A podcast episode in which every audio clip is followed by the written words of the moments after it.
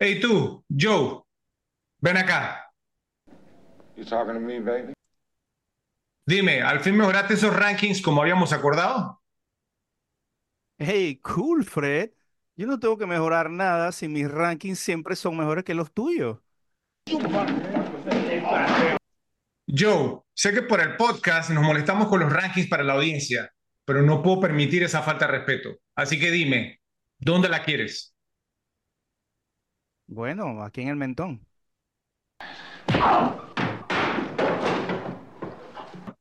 The French Connection, contacto en Francia. A continuación, por las repetibles.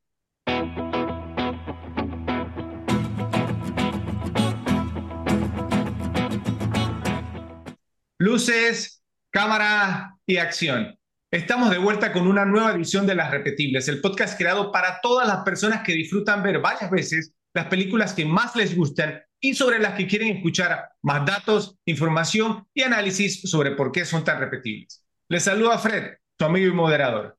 Existen películas que, gracias al estilo realista con que fueron filmadas, tuvieron un impacto en el mundo del cine y la forma en que se realizaban los films, convirtiéndolas en pioneras que influenciaron a generaciones de cineastas que quizás nos habrían ofrecido cintas de menor categoría sin haber sido expuestos a estas grandes producciones. Hablando de cintas de menor categoría, está con nosotros una persona que es experto en incluir ese tipo de películas en sus rankings. Estoy hablando de José. ¿Qué tal todo, Joe? ¿Qué tal, Alfredo? ¿Cómo están los repes? Eh, yo dudo, dudo que si nos vamos a cualquier ranking, los míos sean de menor categoría. Eso está bastante complicado. Tienes un PhD en ese departamento, bro. Pero bueno, no olviden suscribirse si no lo han hecho aún y hacer clic en la campanita para recibir notificaciones sobre nuestras nuevas publicaciones. Igualmente, recuerden darle like a este video para apoyar nuestro canal y ayudarnos a crecer para poder seguirles trayendo más episodios con las películas que más nos gustan. Visiten nuestro canal en YouTube para poder ver los otros episodios que hemos publicado. Solo deben consultar las listas de reproducción que han sido categorizadas por género, década y episodio para facilitarles la búsqueda. Abajo en la descripción del video encontrarán tarjetas con los temas y los tiempos del episodio para que encuentren sus segmentos preferidos rápidamente. Pueden ir a Spotify, Apple Podcasts, Amazon Music y Google Podcasts para acceder a las versiones de audio de este y todos nuestros episodios. Nos pueden seguir también por Instagram, X y Facebook para interactuar con nosotros y estar al tanto de nuestra programación de episodios.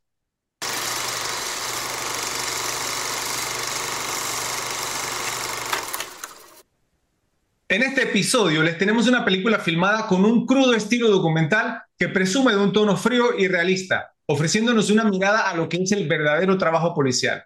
Un thriller tenso y emocionante que se vuelve aún más fascinante gracias a su héroe imperfecto, interpretado brillantemente por uno de los mejores y más menospreciados actores de su generación.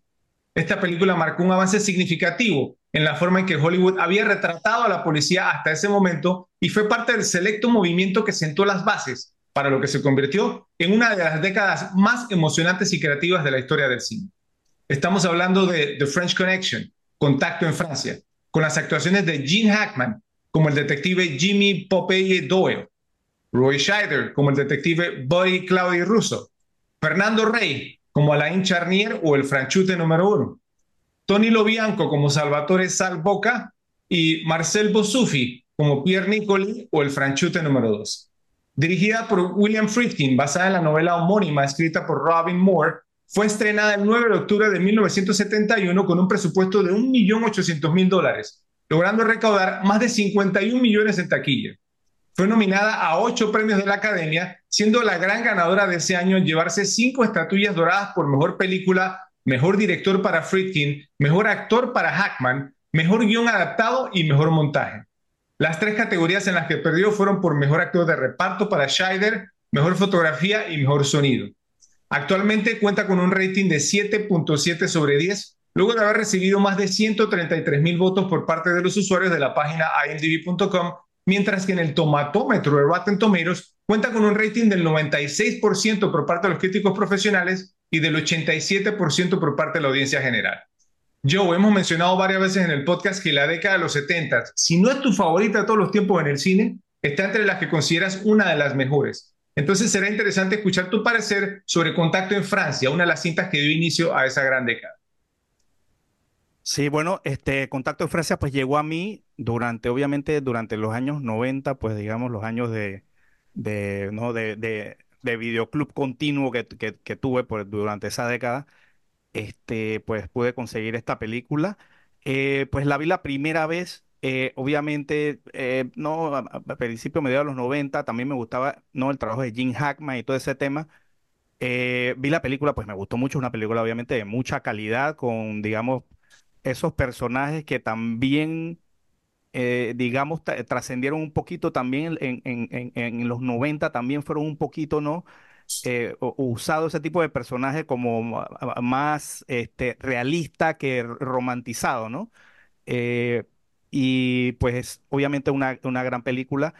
Eh, sí, digamos, no, no es que me la he visto tantas veces, digamos, como otras, pero sí me gusta mucho, es una gran película, solo que no está, digamos, en, en, mi rotación más férrea.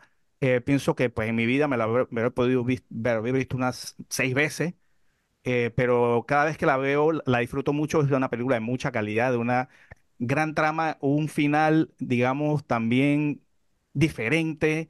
eh, eh, o sea, u- u- una película con, con gran, gran calidad. Ok, creo que esta es una de las películas, eh, aparte de las que hemos hecho, que no, no te gustan, no te han gustado mucho de, de entrada, que, que de las que menos ha- te has repetido, ¿no? ¿Cierto? Sí, De, de, de los que hemos hecho la que, de las que menos me he repetido, pero uh, no, me, me pasa como el, ca- como, como el caso con algunas tuyas que son grandes películas, pero que te las, que te las ves poco y a veces incluso ni entran en ranking, ¿no? Digamos, Fu- Full Metal Jacket, ese tema. Me pasa lo mismo con, con, con esta, o sea, eh, cada vez que me la veo, cada X años, pues la disfruto mucho, pero no, la, no, no está tanto, digamos, en mi rotación, pero no deja de ser una gran película por eso. Ok, Es extraño porque en el podcast has hecho énfasis varias ocasiones, digamos, porque tú no sigues actores, sino que sigues directores. Entonces, Friedkin, obviamente, pues, ¿no? Dirigió El Exorcista, ¿cierto? Y pues, y otras grandes cintas. Entonces, eh, ¿dónde lo pondrías? creo, No, la- no lo veo como un director que te llama, llama la atención seguir su... no, mira, o sea, de, las de Friedkin, la que más me he visto, obviamente, es El Exorcista, y digamos que las demás no tanto, no tanto. De hecho, tengo varias pendientes de Friedkin que tengo que ver Eh, no he visto todo su trabajo, ni siquiera he visto, digamos, todas las películas buenas, por no, o sea, por no verme ni siquiera toda la filmografía. O sea, sé que tiene varias películas buenas que no he visto, eh, pero lo haré en algún momento. Ok, dos de mis favoritas de él son To Live and Die in LA, Vivir Esa es en. Los Ángeles, y la otra Sorcerer, que no me acuerdo cómo lo pusieron. Sorcerer, sí la vi. Un Sorcerer sí la vi. peliculón, es un Sí peliculón. Sí, la Sí, sí verdad, vi. de- debió haber sido mucho más exitosa de lo que fue. Pero bueno, para mí, yo, Contacto en Francia fue una de esas películas que siempre estuvo en mi vida desde pequeño, ¿no? Ya que la pasaba mucho, mucho por televisión, por cable. Entonces era constantemente mencionada también como una de las mejores películas de todos los tiempos. También había sido dirigida por el mismo cineasta que hizo El Exorcista, eso lo decían siempre.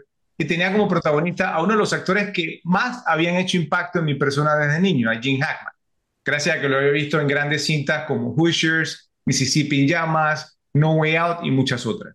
Desde la primera vez que la vi, causó un impacto muy grande en mí debido a que ofrecía una mirada a cómo eran las cosas, digamos, a inicio de los 70 ¿no? en Nueva York, mostrando un lado menos halagador de una de las ciudades más famosas del mundo. También me pareció sumamente original la forma en que se contó la historia y cómo nos permitió a la audiencia ir deduciendo muchas cosas sin necesidad de que nos estuvieran diciendo todo, ¿no? Eso a mí siempre me ha gustado. El desenlace también la convirtió en un clásico para mí, mira que tú lo mencionaste igual, pues no estaba acostumbrado a ver al villano de la película salirse con la suya, lo que me llevó al punto de frustrarme la primera vez que la vi, ya que me pareció injusto, pero luego aprendí a apreciar, digamos, el final y a entender, digamos, que así fue como sucedió en la vida real, porque estaba en una historia de la vida real.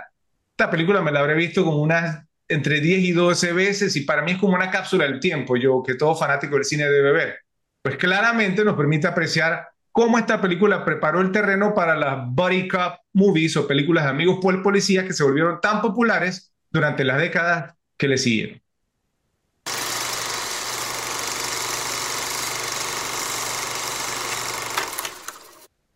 Mirando hacia atrás, hasta 1971, uno no puede evitar notar cierto arquetipo policial que surgió del cine estadounidense ese año. Es uno que probablemente hayas visto en innumerables películas y programas de televisión. El policía sensato que no sigue las reglas, eludiendo la ley y el debido proceso en nombre de acabar con los criminales a cualquier precio. Es un arquetipo que los liberales de hoy en día dirían que no ha envejecido exactamente bien, yo, considerando su creciente malestar hacia la aplicación de la ley y la sensación de que crea más problemas de los que resuelve cuando los policías se toman la ley en sus propias manos.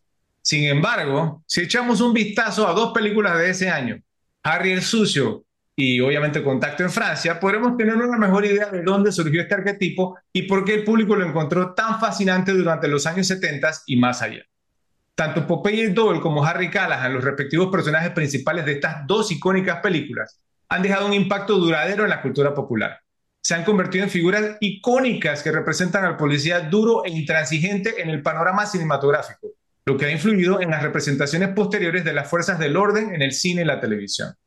Ambos personajes contaron con varias cosas en común, por ejemplo, la ambigüedad moral, la dedicación al trabajo, la relación con sus compañeros de, de trabajo, el uso de la fuerza cuando era necesario, la recepción y popularidad que tuvieron con las audiencias, el rechazo que sufrieron por parte de los críticos y su impacto y legado en la cultura popular.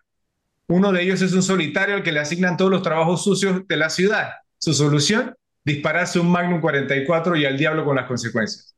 El otro es un tipo duro, fetichista de botas con sombrero de cerdo y tan propenso a dispararle a un colega como un tipo malo. Bienvenidos a 1971, Joe. Bienvenidos al nacimiento del héroe de acción moderno. Entonces te pregunto, ¿qué opinión te mereció el que dos de los personajes policiales más icónicos de los 70 fueron presentados a las audiencias durante el mismo año, con apenas dos meses de diferencia? Contacto en Francia se estrenó en octubre y Harry el Sucio en diciembre del 71. De paso, te quiero preguntar yo, ¿a cuál de los dos te gustaría más tener como compañero si fueras por policía? Obviamente, pues basándonos como en tu personalidad, ¿con quién crees que te llevarías mejor? Eh, bueno, la verdad que digamos fue un eh, alto favor que le hicieron a la industria del cine al, introducir dos personajes con tantas similitudes, aunque sí tenían, digamos, algunas diferencias. Eh, eh, pero digamos con el tipo de personaje, el tipo de policía rudo, no el tipo bueno, el tipo que, pues, como tú dices, se pasaba, pues, la- la- las leyes y los procedimientos para conseguir el resultado, no con las mejores, digamos, técnicas policíacas. Em, eh, eh, no, eso, eso también lo tenía Harry. Sí, eh, pero, pero, pero la verdad que como, digamos, como personaje de cine fue, fue como un antes y un después, digamos, estos dos personajes, pues inventaron o no, o patentaron ese, ese, ese, ese tipo de policía. Y, y como tú dices, esta en particular, más que Harry el Sucio, no, la, la, la película de compañeros, ¿no? Que eso es lo que pienso, que, que por lo menos con la pregunta que tú haces, eh, con todo y que Harry el Sucio, y tú sabes que pues los dos pues amamos a Clint, eh, pienso que Harry Sucio era, era, era, era, digamos, menos amigable en cuanto a los compañeros sí. que, que Popeye. Popeye, digamos, sí tenía, digamos, química con su compañero, se llevaban bien. eh, y eh, pienso que solo por ese motivo que me iría con, con Popeye, porque me parece un, alguien más de equipo que Harry, que es más un solitario y, y- pues que no lo, que no lo oculta. Entonces pienso que como, como compañero yo preferiría en lo particular a, a Popeye porque también es alguien que se, ¿no? Que se, que, que, que, que de repente metería el pecho por tu compañero, ¿no? Sí, oye, yo, yo creo que concordamos, Joe, porque primero que todo, o sea, pues Harry, como tú mencionabas, eh, tampoco éramos pues tan sociable, ¿cierto? Sí, Primero, y segundo, sus compañeros, digamos, eh, eh, digamos, tendían a morir. ¿ah? Una sí, en la película, incluso en cada película de la serie de Harry el Sucio tenía un compañero diferente porque todos morían ca- casi o casi todos, pues, ¿no? Eh, primero eso. Segundo, pues que no nos peguemos mentiras, ¿cierto? O sea, pues si entras a bares y estas cosas con tu, con tu partner, Clint, digamos, o sea, pues, te, o sea, pues todo, todas las chicas pues, te va a ir con Clint. Con Popeye tendría un chance, ¿sí?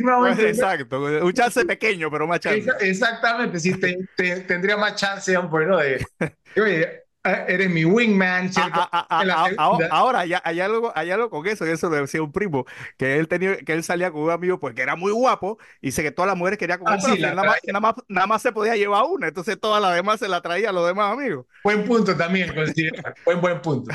Pero, pero bueno, eh, lo que sí yo es que, pues obviamente, eh, pues no fue un nacimiento fácil para este tipo de policía. Como siempre, los críticos reaccionaron con lloriqueos acusándolos de fascistas, ¿sí? Ajá. Roger Ebert, ¿no? Tu crítico favorito, escribió, si alguien está escribiendo un libro sobre el ascenso del fascismo en Estados Unidos, debería echarle un vistazo a Harry el Sucio y a Popeye Doyle. Garrett Epps del New York Times preguntó, ¿nos enseña Popeye Doyle a ser fascistas? Al final, él mismo decidió que no, pero declaró que The French Connection es una celebración de la autoridad, la brutalidad y el racismo. Eso me suena como que bastante sintonizado con el clima sociopolítico actual. Yo.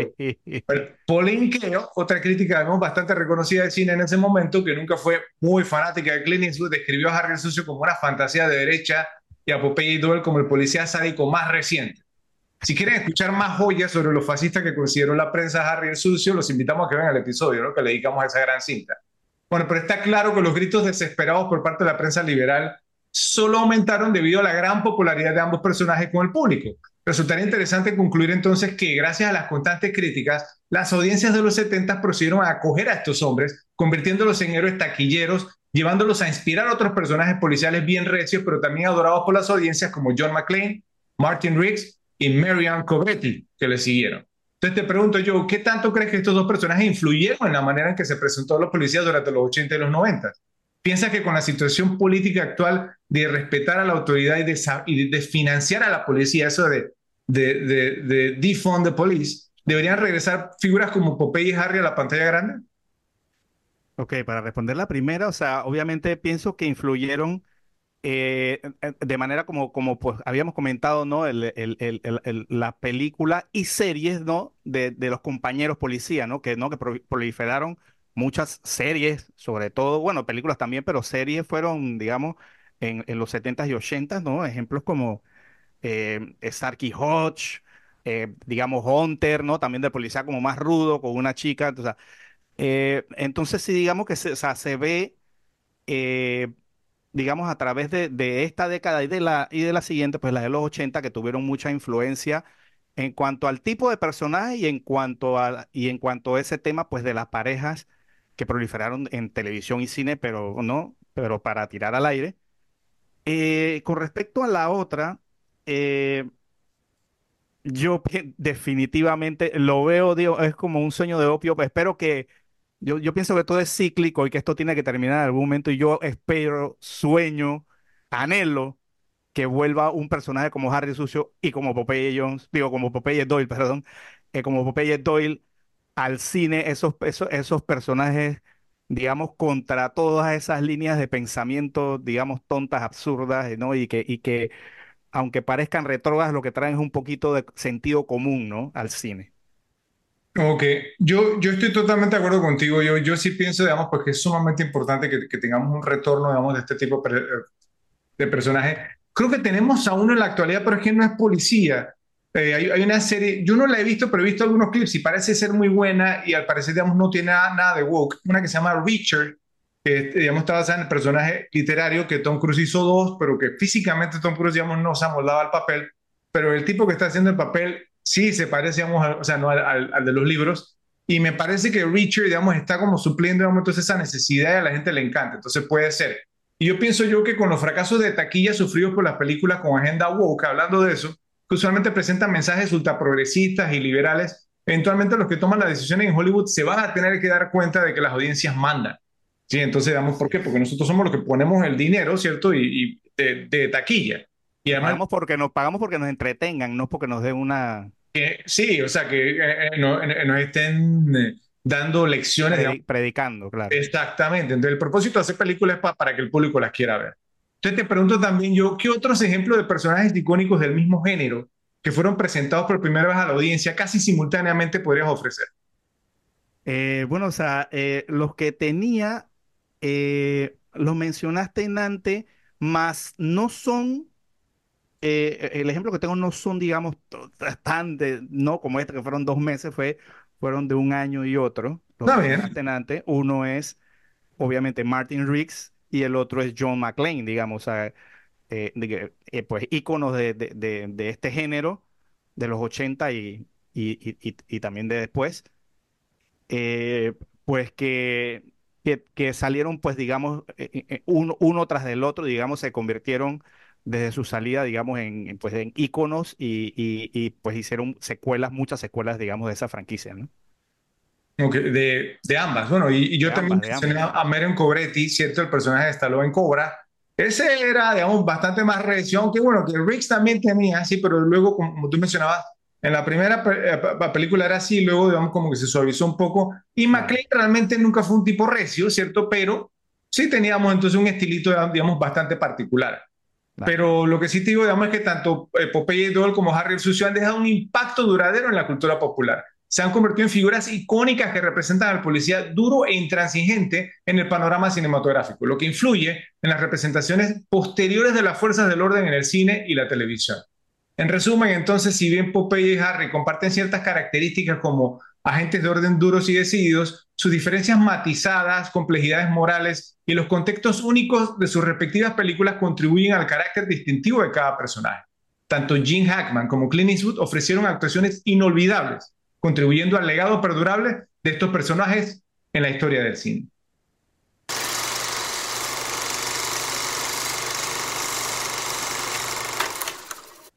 Contacto en Francia introdujo un nivel de realismo y valentía sin precedentes en los dramas policiales. El uso que hizo Friedkin de técnicas cinematográficas de estilo documental, incluidas cámaras portátiles y filmaciones en locaciones de la ciudad de Nueva York, brindó una experiencia auténtica e inmersiva. Este alejamiento de las representaciones estilizadas y pulidas de las fuerzas del orden se convirtió en un sello distintivo de la película e influyó en trabajos posteriores. Habiendo dicho esto, si lo vemos como un film que expone el procedimiento policial, a menudo puede parecer convencional eso sería considerado como algo muy bueno. Por supuesto, la razón por la que esto sucede es simple. Reescribió las reglas del género hasta tal punto que su influencia todavía se siente profundamente más de medio siglo después. Al volver a ver el fundamental proceso policial de 1971 de Friedkin para el podcast, me di cuenta de lo verdaderamente innovadora que es esta película. Todos los clichés habituales, especialmente aquellos que suelen impulsar al protagonista en películas policiales de menor categoría y más convencionales, por ejemplo, la venganza, el matrimonio roto, que si la pareja murió, etcétera, se descartan a favor de un enfoque tipo documental valiente y ultrarrealista que, hasta donde yo sé, no se había visto en películas similares antes a Contacto en Francia, una de las películas emblemáticas de la nueva ola estadounidense del cine de los 70 las películas policiales nunca volvieron a ser las mismas después de Contacto en Francia, un candente thriller sobre un detective de Nueva York que sigue obsesivamente a un narcotraficante galo. Una vez que el público vio al policía con problemas morales, Jimmy, Popeye y Doll vestirse como un Santa Claus del Ejército de Salvación para atrapar a un criminal, inquietar a los sospechosos con retorcidos trucos psicológicos e instigar imprudentemente la persecución de autos más aterradora que el público de 1971 hubiese visto, cualquier film policial posterior se vería anticuado y palidecería en comparación. Entonces te pregunto, Joe, ¿cómo ves la reputación que tiene esta película al ser considerada como la precursora del género policial enfocado en los procesos de dicho trabajo? Sí, sí, me parece bastante merecido. O sea, no solo digamos, no solo digamos esta película tiene eso en particular, sino que también siempre me ha llamado mucho la atención que es una película que, como también bien dijiste, eh, eh, con el tema no de documental, o sea, la película no pierde tiempo en eh, background del personaje, no pierde tiempo en no lo que hablamos en capítulos anteriores, eh, la relación marital del personaje para meternos el personaje femenino ahí que, que no, le da nada a la trama, sino que te da como algo de, humanizar al personaje. Esta no, no le interesaba humanizar a nadie, ni decir que era buena gente con su esposa, ni que era un papá cariñoso, nada de eso, digamos. Entonces eso fue como directo al trabajo policial. ¿Cómo hacían para lograr su objetivo? Y, e, esta película, la verdad que, que eh, no, que también después, eh, no, que, que pasa igual con Harry. Con Harry van directo, un poquito, digamos, no tan documental como esta, diría yo, pero sí van con eso de, de, no poner tanta historia, simplemente mostrar el trabajo del policía, cómo lo hace, aunque no sea de la mejor manera, ¿no? Entonces, eh, obviamente, pues la reputación, como dices, de esta película, no de ser la, la primera o el antes y después, es, totalmente merecida. No, y, y, sabes que viéndola también, eh, voy a dar unos ejemplos ahora, ahora en un momento, eh, pero es que, o sea, ves, digamos, entonces como que realmente fue precursora porque he visto, digamos, muchas películas, tú también, y series, donde los policías muestran como frustración, digamos, entonces con el proceso policial. Es más, en el mismo Harry el Sucio, también el mismo Harry lo, lo, decía, ¿no? Sí, o sea, pues, ¿qué más evidencia quiere y los derechos, digamos, de la víctima y todas estas cosas, ¿no? Pero, bueno, lo, que sí te digamos, es qué clase de hombre se necesita para descifrar la mayor operación de contrabando de heroína en Nueva York. Contacto en Francia no pierde el tiempo en establecer a su protagonista como un policía imperfecto y violentamente obsesivo que infringe todas las reglas del libro. Popeye Doyle es un fanático de la igualdad de oportunidades con un temperamento a la altura, Joe. Fuera de servicio le gustan las bebidas dobles y el sexo pervertido motivado por su fetiche por la bota. Fue una decisión arriesgada basar una gran película de acción en un personaje tan desagradable y arriesgarse con un protagonista no probado. Pero la apuesta dio sus frutos. Los defectos de Doyle y su impulso maníaco tan emocionantemente expresado por Jim Hackman en su primer papel protagónico lo certifican como un guía perfecto para la otra cara del sueño americano. Nunca confías en nadie, es su lema profeso. Esta actitud abriría el camino para el protagonista antihéroe de las series actuales, como mencioné hace un momento, que está lleno de defectos, como un ejemplo Ross Cole de Matthew McConaughey en la serie True Detective, pero que no pierde el enfoque por atrapar a los malos. Entonces te pregunto yo, ¿consideras que es notable la influencia de este film, eh, más que nada en las series eh, de policía más populares y aclamadas de los últimos 20 años, como CSI, La Ley y el Orden, Law and Order, The Wire y True Detective, entre muchas otras?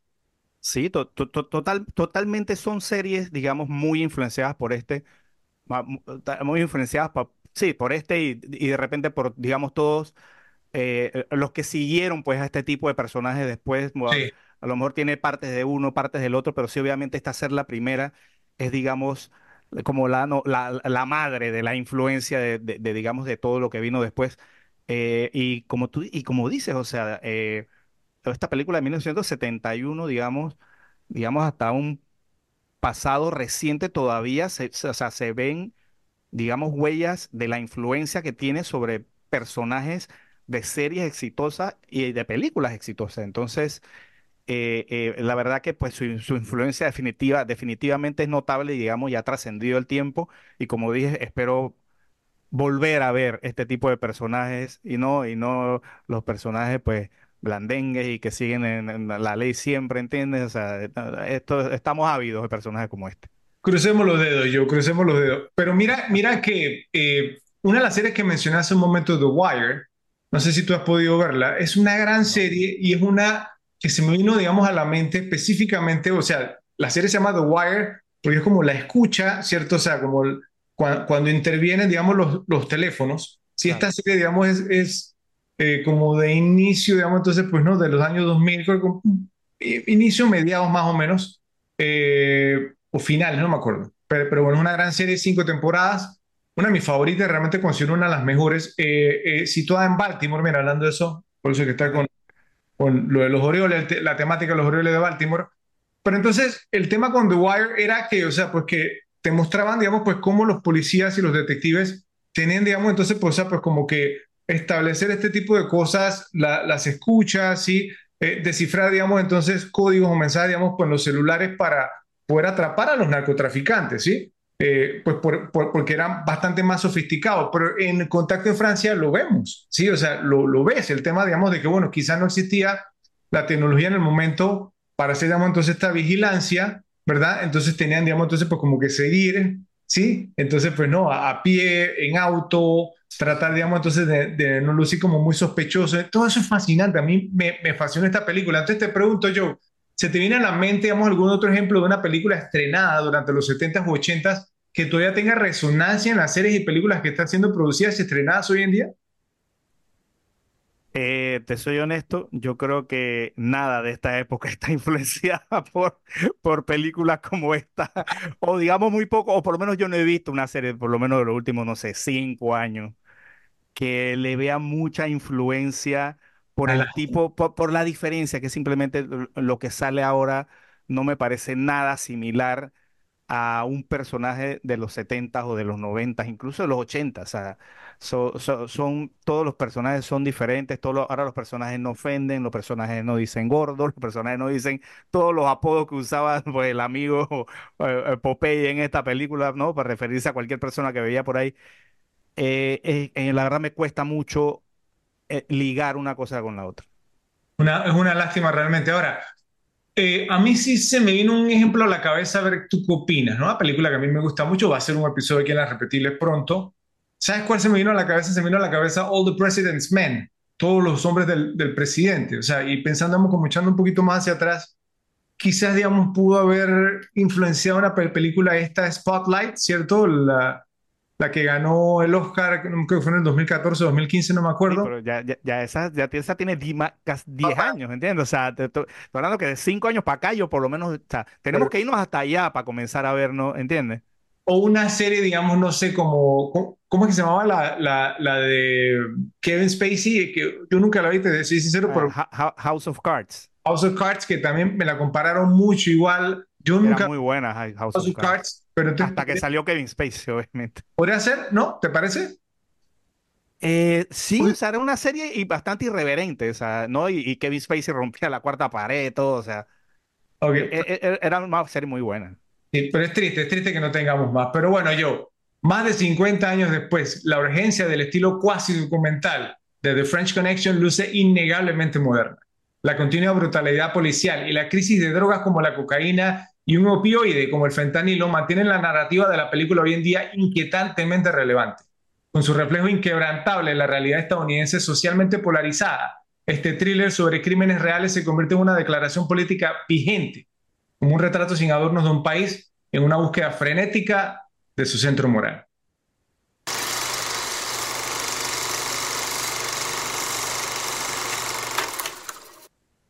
Contacto en Francia es conocida por tener una de las mejores persecuciones en auto en la historia del cine, pero el director William Friedkin utilizó métodos muy poco ortodoxos e incluso francamente peligrosos para capturarla en la película, haciendo que el rodaje de la secuencia fuera tan peligroso como parece en la pantalla.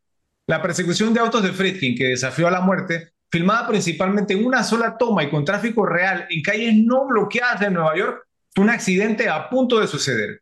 Friedkin pasó semanas incitando y retando al conductor experto, Bill Hickman, un stunt driver, antes de que éste se pusiera al volante del Pontiac Le Mans, con Friedkin trabajando la cámara por encima de su hombro. Friedkin lo insultaba diciéndole que era un cobarde y un debilucho que no se atrevería a conducir a alta velocidad al estar rodeado de autos. El método Friedkin.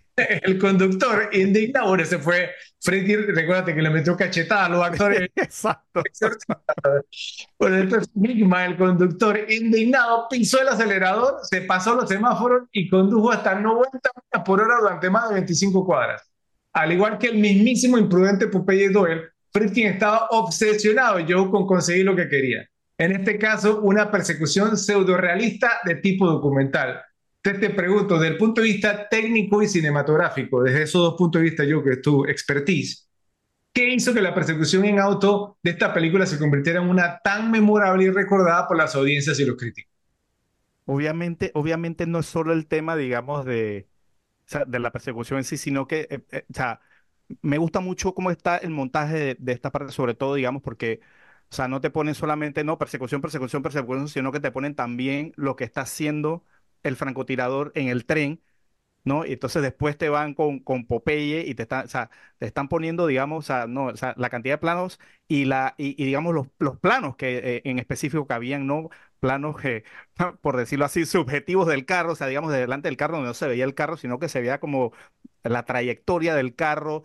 Después te ibas, ¿no? O sea, con, con, con, planos, digamos, de, de, de frentes a carro, tú cuando veías el que puso, le dieron y, y, y, y, lo, y lo que tiene de, de re, mira, lo que me gusta y que tiene de real a diferencia, digamos, de algunas otras que son, digamos, más elegantes, es que en esta eh, el tipo destruye el carro por completo, o sea, el tipo, está, eh, y digamos, eso le da una gran veracidad porque, porque digamos, en estas películas que son más elegantes, que el conductor canchero y eso, pues no, ni se rasguña el carro porque el tipo es demasiado pro, acá no, acá, o sea, y no solo eso, sino que tú ves, digamos, Mira, toda la- o sea, más, más intacto que cuando inició.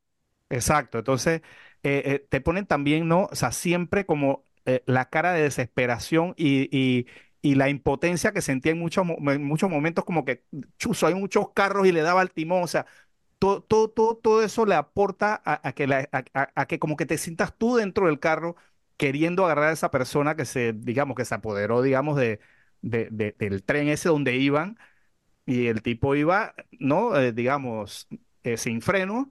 Y, y- y al final Popeye no sabía ni, ni dónde iba a parar el tren porque el tipo eh, no se bajó en la siguiente estación y el tren siguió en fly, entonces tenía que seguirlo con el tráfico, o sea, todo, todo, todo lo que está dentro de esa escena pues te hace como que te, que- como que te, que es muy inmerso en lo que está viviendo el personaje y digamos que eso es lo que lo hace una escena tan, tan memorable, ¿no? De persecución. Ok, bueno, espero que no me la compares con Ronin, porque los dos conocemos a alguien que lo... sí, Pero bueno, para filmar la secuencia de persecución, yo tenían una sirena montada en el auto y Friedkin había preparado la persecución de antemano con sus actores, incluida la mujer que empujaba el coche con el bebé, a quien Popeye casi golpea en la secuencia. Pero se olvidó decirle eso a Hickman. Entonces Friedkin pudo rodar algunas escenas en el tren elevado que perseguía a Popeye, sobornando a un funcionario con 40 mil dólares y un billete para salir de la ciudad con destino a Jamaica. Lo que no tenía era permiso para, para, para filmar en la calle y mucho menos poner en peligro las vidas de verdaderos conductores de Brooklyn. Esto es lo que provoca lo que todavía es considerada por algunos como la persecución en auto más emocionante de la historia del cine, famosa por ser escenificada sin previo aviso a las autoridades locales, con calles no cerradas para facilitar el paso de los autos a toda velocidad. La secuencia es emocionante precisamente por lo mucho que el drama anterior reescribió las expectativas, reduciendo un drama de detectives a sus aspectos más administrativos, solo para entregar una pieza fija más intensa que cualquier cosa que el género hubiese ofrecido hasta ese momento. Más o menos como lo que tú comentabas, yo también creo que lo que hace que la, persecución sea buena es por todo lo que hemos venido viviendo con los personajes también, ¿sí? Y que lo han estado siguiendo y bueno, pues y lo que sucedió justo antes de. Entonces te pregunto, ¿Te parece justo, digamos, que por mucho tiempo fuera esta considerada como la mejor persecución en auto de la historia del, del cine? Y también, ¿cuándo dirías que fue destronada y qué película le arrebató ese honor? Ah, ok.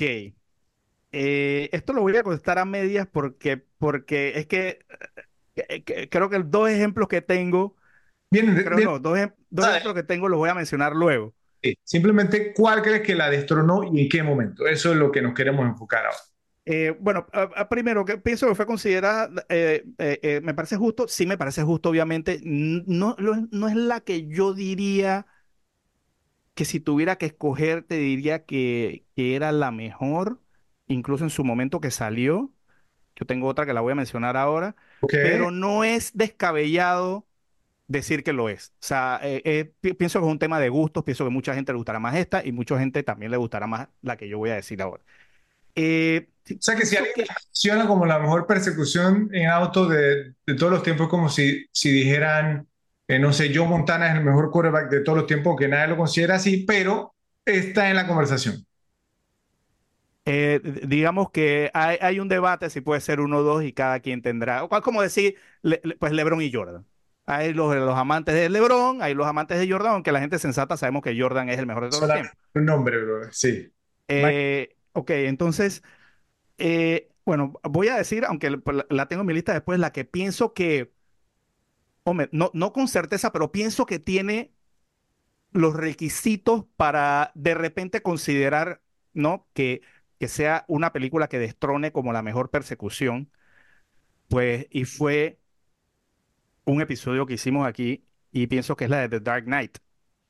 Uh, la persecución del túnel, o sea, no solo, o sea, es una persecución larga, es una persecución muy elaborada, con muchos momentos, digamos, muy, muy interesantes, y que si alguien, si- o sea, si alguien me dijera, yo considero que esa es mejor que la de French Connection, diría que, que no es descabellado, pienso que, que tendría un argumento. o sea que para ti esa la destronó. Esa pudiera ser una candidata destronada. Ok, perfecto. Para mí, y eso lo voy a mencionar ahorita un momento, porque a hacer otra pregunta más, la que la destronó en su momento fue una película de 1985 que también lidera eh, pues, lo, que vamos a, lo que vamos a conversar ahora. Pero, o sea, también algo interesante en cuanto a esta persecución yo fue el uso de cámaras portátiles por parte de Friedkin durante la misma, y esto le añadió una cualidad visceral inmediata a la secuencia. Los planos temblorosos y dinámicos le dieron al público la sensación de estar en medio de la acción. Entonces, este enfoque innovador de la cinematografía contribuyó a que se sintiera la intensidad y el impacto de la escena. A diferencia de muchas secuencias similares, la persecución en auto también de esta película yo, se, se desarrolló sin partitura musical. La ausencia de la música aumenta la tensión, permitiendo que los sonidos de las llantas o neumáticos chirriantes, los pitos o bocinas y rugidos del motor ocupen, digamos, entonces un lugar central. Esta decisión realzó la naturaleza cruda y sin filtros de la persecución.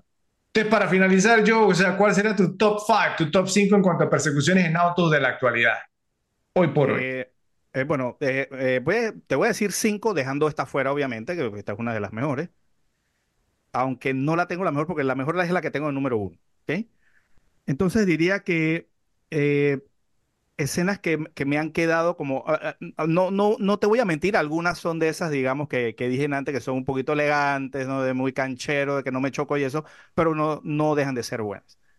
Eh, pues la, eh, la, la primera que tengo, pues, es pues la escena eh, en la película Drive, ¿no? Con Ryan Oh, Gosling.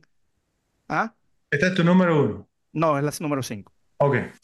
Eh, eh, no, eh, esa parte que él va en un Mustang y lo va persiguiendo un Chrysler. Entonces hay una parte que, no, ¿Al inicio de la película o después del no, asalto? no, de- de- después.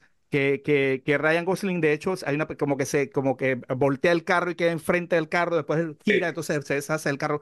Esa, toda esa, toda esa persecución es una gran escena también, pero la considero la quinta.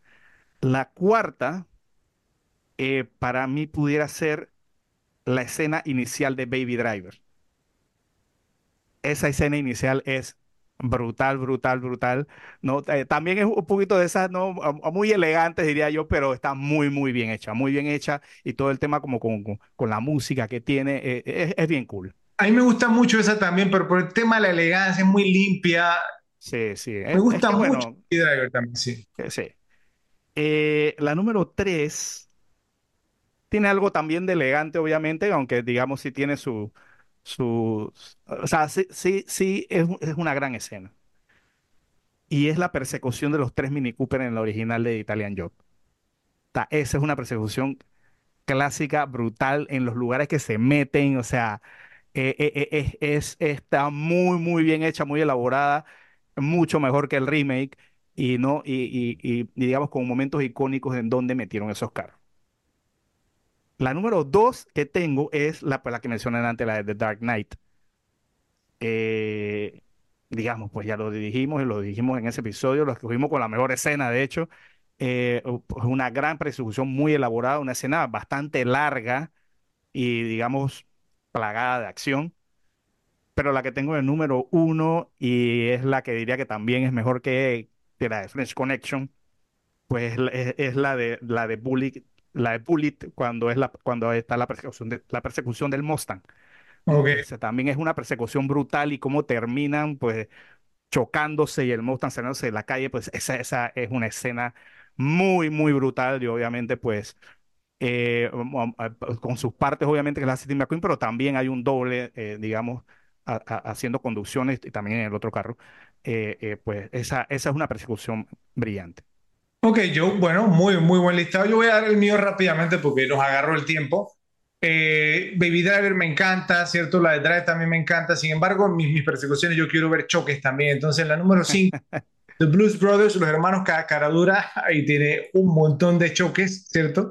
La número 4, ahí sí concordamos en una de Dark Knight, El Caballero de la Noche, una genial. Y lo, lo, sa- sabes que lo que uno se le queda de esa también es la conclusión de la persecución, ¿cierto? Lo que pasa después. La número 3, mencionada también por ti, Bullet, una gran persecución que, o sea, que también fue considerada, o es considerada por mucho como la mejor todavía. Sí. La número dos, yo pensé que tú le ibas a mencionar y me, me, me alegra que no lo hayas hecho porque me dejaste el spotlight a mí. Mad Max 2, The Road Warrior, el guerrero de la carretera, tiene, uff, que es tremenda, tremenda el clima de la película. Y para mí la número uno es también de William Friedkin, To Live and Die in LA, Vivir y Morir en Los Ángeles. No le puede ganar nada, digamos, a meterse en la autopista de Los Ángeles en contravía y William Friedkin lo hizo, pues es, es, digamos, un crack total. Pero en conclusión, yo, la escena de persecución de auto, digamos, entonces de contacto en Francia es considerada como una de las mejores de todos los tiempos debido a su realismo sin precedentes, técnicas cinematográficas innovadoras, ausencia de música y la genuina sensación de peligro e imprevisibilidad.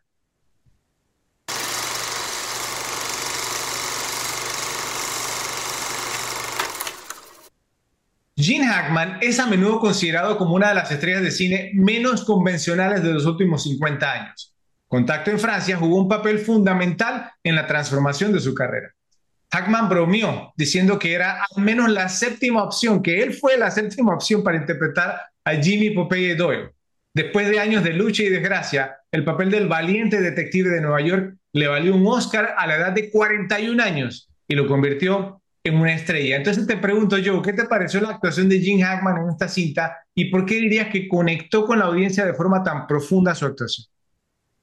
Eh, o sea, pienso que eh, la, digamos, la actuación de él conectó primero que todo porque pienso que era un policía realista. O sea, no, no, pienso que si tú te ibas a la, a, la, digamos, a la policía o has ido en cualquier lugar que, hubiera un policía, te pudieras encontrar a alguien como, como Popeye Doyle. O sea, digamos, era un tipo común, digamos, eh, probablemente muy, también, digamos, con el espíritu de, mucha gente de, pues, de los 70, ¿no? De gente más, más, más, tough que la que hay ahora eh, alguien, digamos, mu- muy realista, pues, como lo que ya hemos hablado, y, y que al final, aunque sus métodos no eran los más correctos, pues quería simplemente que los malos no ganaran. Entonces pienso que, que eso, digamos, siempre con, con, con la gente que, que desea, de que desea que el bien gane, pues siempre también va a conectar, aunque no sean los, digamos, los mejores métodos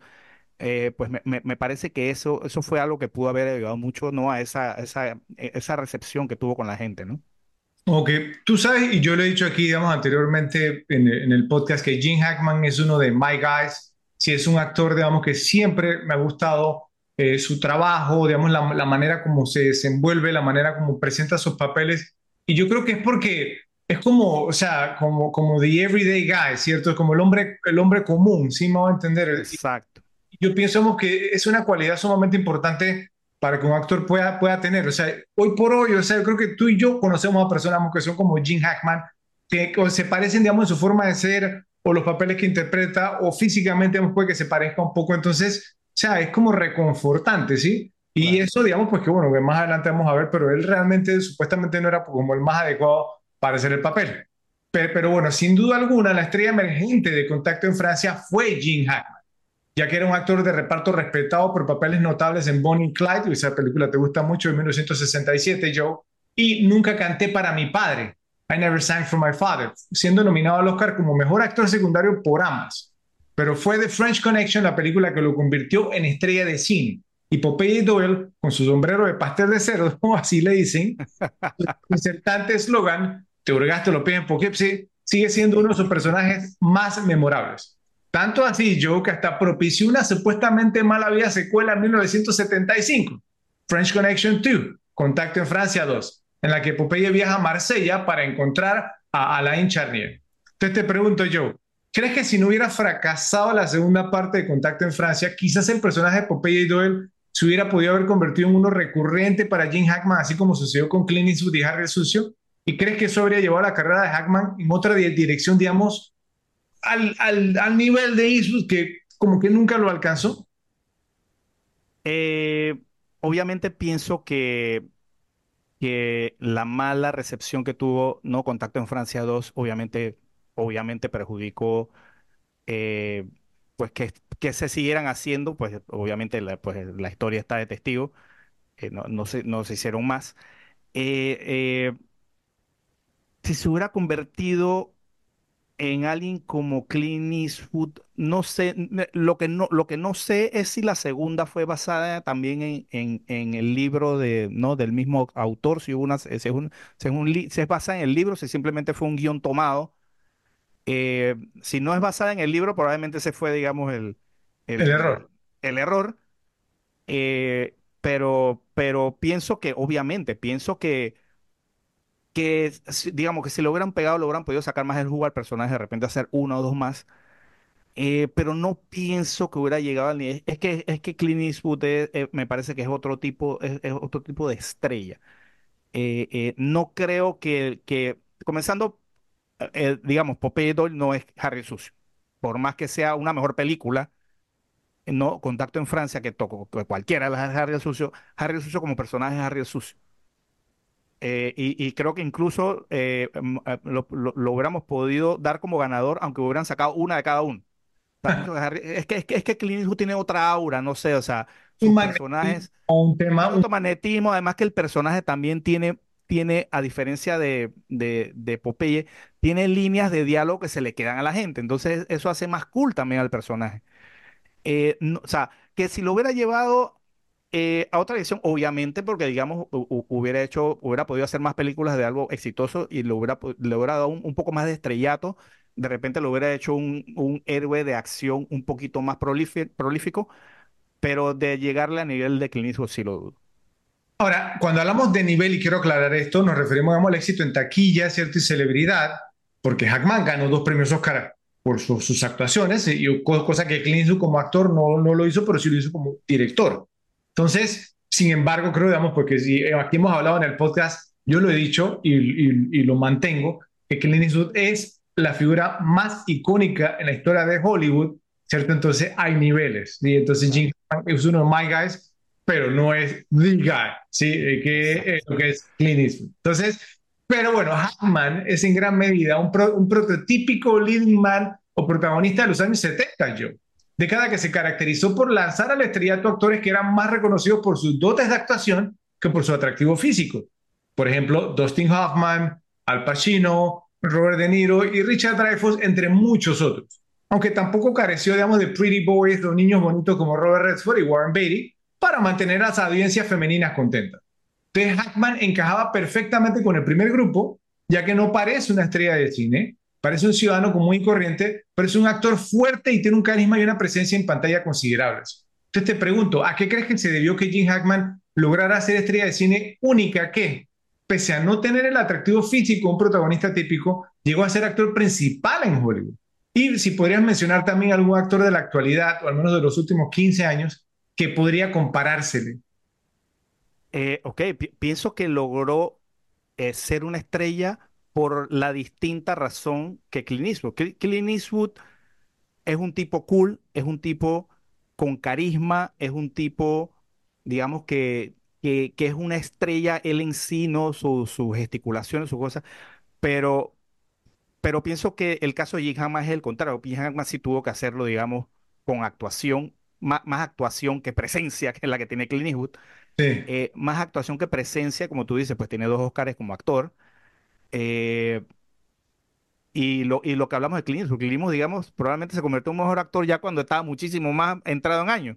sí, Pero, pero Jim Hackman sí lo demostró, digamos, desde, digamos, desde su primer papel, digamos, importante, que es el de Bonnie y Clyde, que, o sea, tú te das cuenta de una vez que el tipo sabe actuar. Entonces, eh, sabe actuar, entonces también tiene esas características, características, puede ser un, un tipo rudo y eso, que digamos que, que, que era el personaje que la gente quería ver o que lo ponían mucho en películas, sobre todo en los 70. Entonces, encajó como perfectamente en, en, en, ¿no? en, en, en, en ese hueco que necesitaban para, para, para, para tener personajes con las características que tenía él y con una actuación mejor que el que podía dar mu- muchas estrellas. sí. Entonces, él, él, digamos, él se convirtió porque hizo grandes películas, tuvo grandes personajes, pero también por, por su buena actuación y todo eso fue un conjunto, ¿no? Ok, y en cuanto a un actor de los últimos 15 años, ¿qué crees que se le pudiera comparar? O sea, Mira, comparar ninguno, te puedo decir casos, eh, digamos, de actores que han tenido cierto nivel de éxito, eh, no siendo, digamos, los mejores parecidos del mundo. Eh, o- o- y, repito, para nada, para mí en comparación a, nivel, a un nivel Jim Hackman, pero son, digamos, actores que han tenido alguna importancia y, digamos, ninguno es, ¿no? Ninguno es el que él entra a la fiesta y todas las mujeres se le vayan encima. Eh, y uno pienso que es Adam Driver y el otro que es Pedro Pascal, que son actores, digamos, bastante relativa y ba- o bastante, o bastante prolíficos, pero que ninguno es, digamos, el gran good looking guy, que son actores bastante aceptables, eh, aunque, aunque ninguno lo considere sí, una estrella. sí, sí, o sea, no, no, yo, yo tampoco, y, y te soy sincero, o sea, no lo veré ninguno, lo hace en el papel de Popeye Jones. Le hice la misma pre- pregunta a, un- a otro amigo y me mencionó a J.K. Simmons, pero no, Pero sí, pero es- J.K. Simmons ya está viejo, o sea, no es que es sí, un actor, primero y, y segundo, o sea, pues no, no, J.K. Simmons yo creo que no, no te puede cargar una película, a lo mejor sí no, lo no. puede haber hecho, ¿no? Pero, pero bueno, creo que, eh, o sea, fue como notado, digamos, reconocido como un gran actor un poco tarde en su carrera. Pero lo que sí te digo yo es que la carrera de Jim Hackman está marcada por una notable versatilidad y una amplia gama de roles. A diferencia de las estrellas de cine tradicionales que pueden asociarse con tipos específicos de personajes, Hackman interpretó una amplia gama de roles, incluidos héroes, villanos y todo lo demás. Esta capacidad de habitar diferentes personajes mostró su versatilidad y contribuyó a su estatus poco convencional.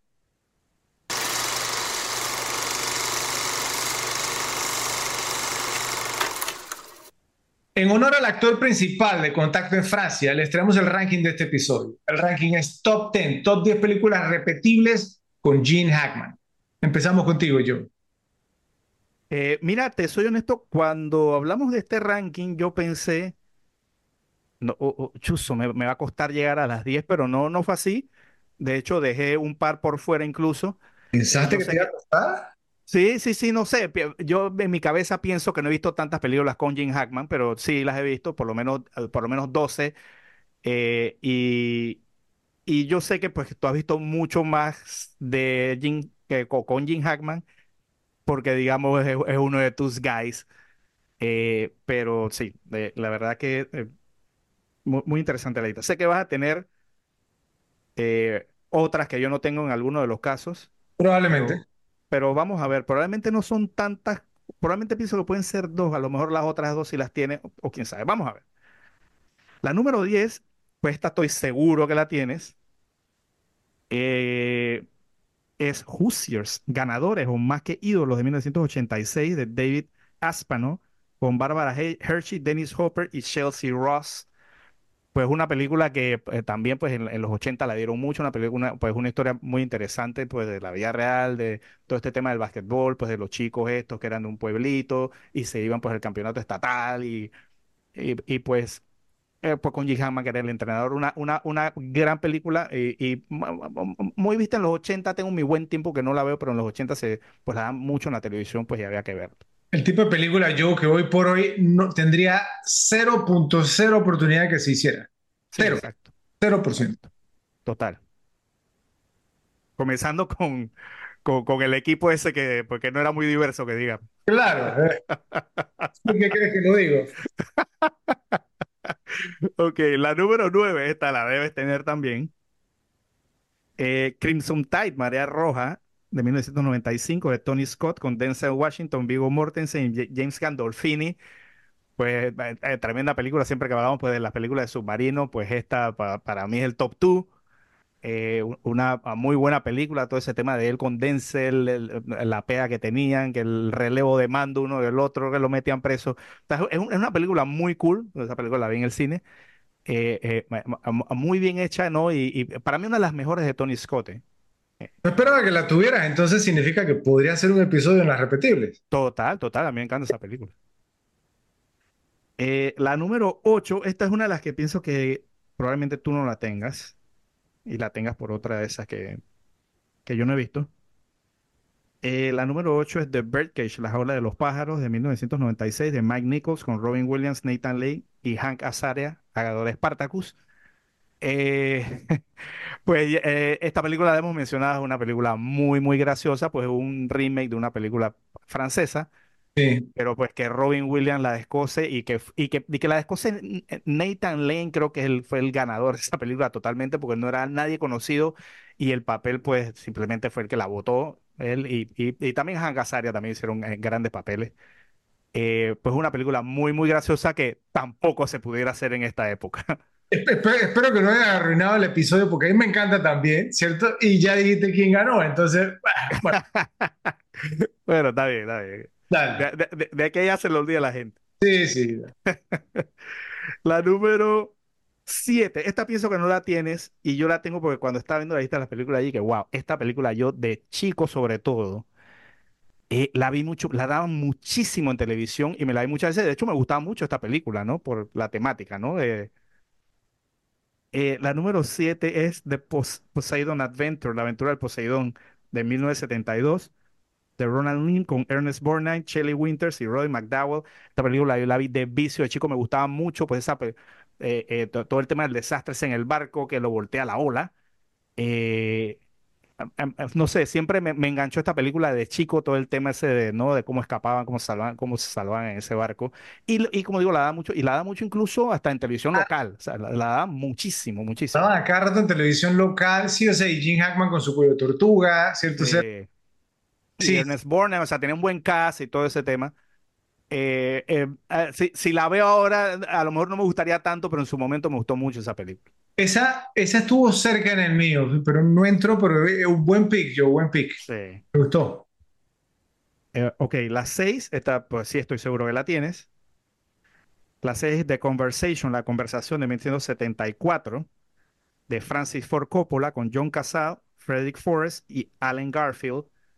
Pues una eh, pues, excelente película, eh, digamos, pues todo ese tema de, de- de- de las escuchas también, que si te gusta ese tema, te, te la re- yo creo que en algún momento te la recomendé, es una película alemana que se llama The, Life of Others también, pero ese, este es más que nada pues cuando estaba el régimen y todo eso, Sí. eh, eh, no, el muro de Berlín, ese tema.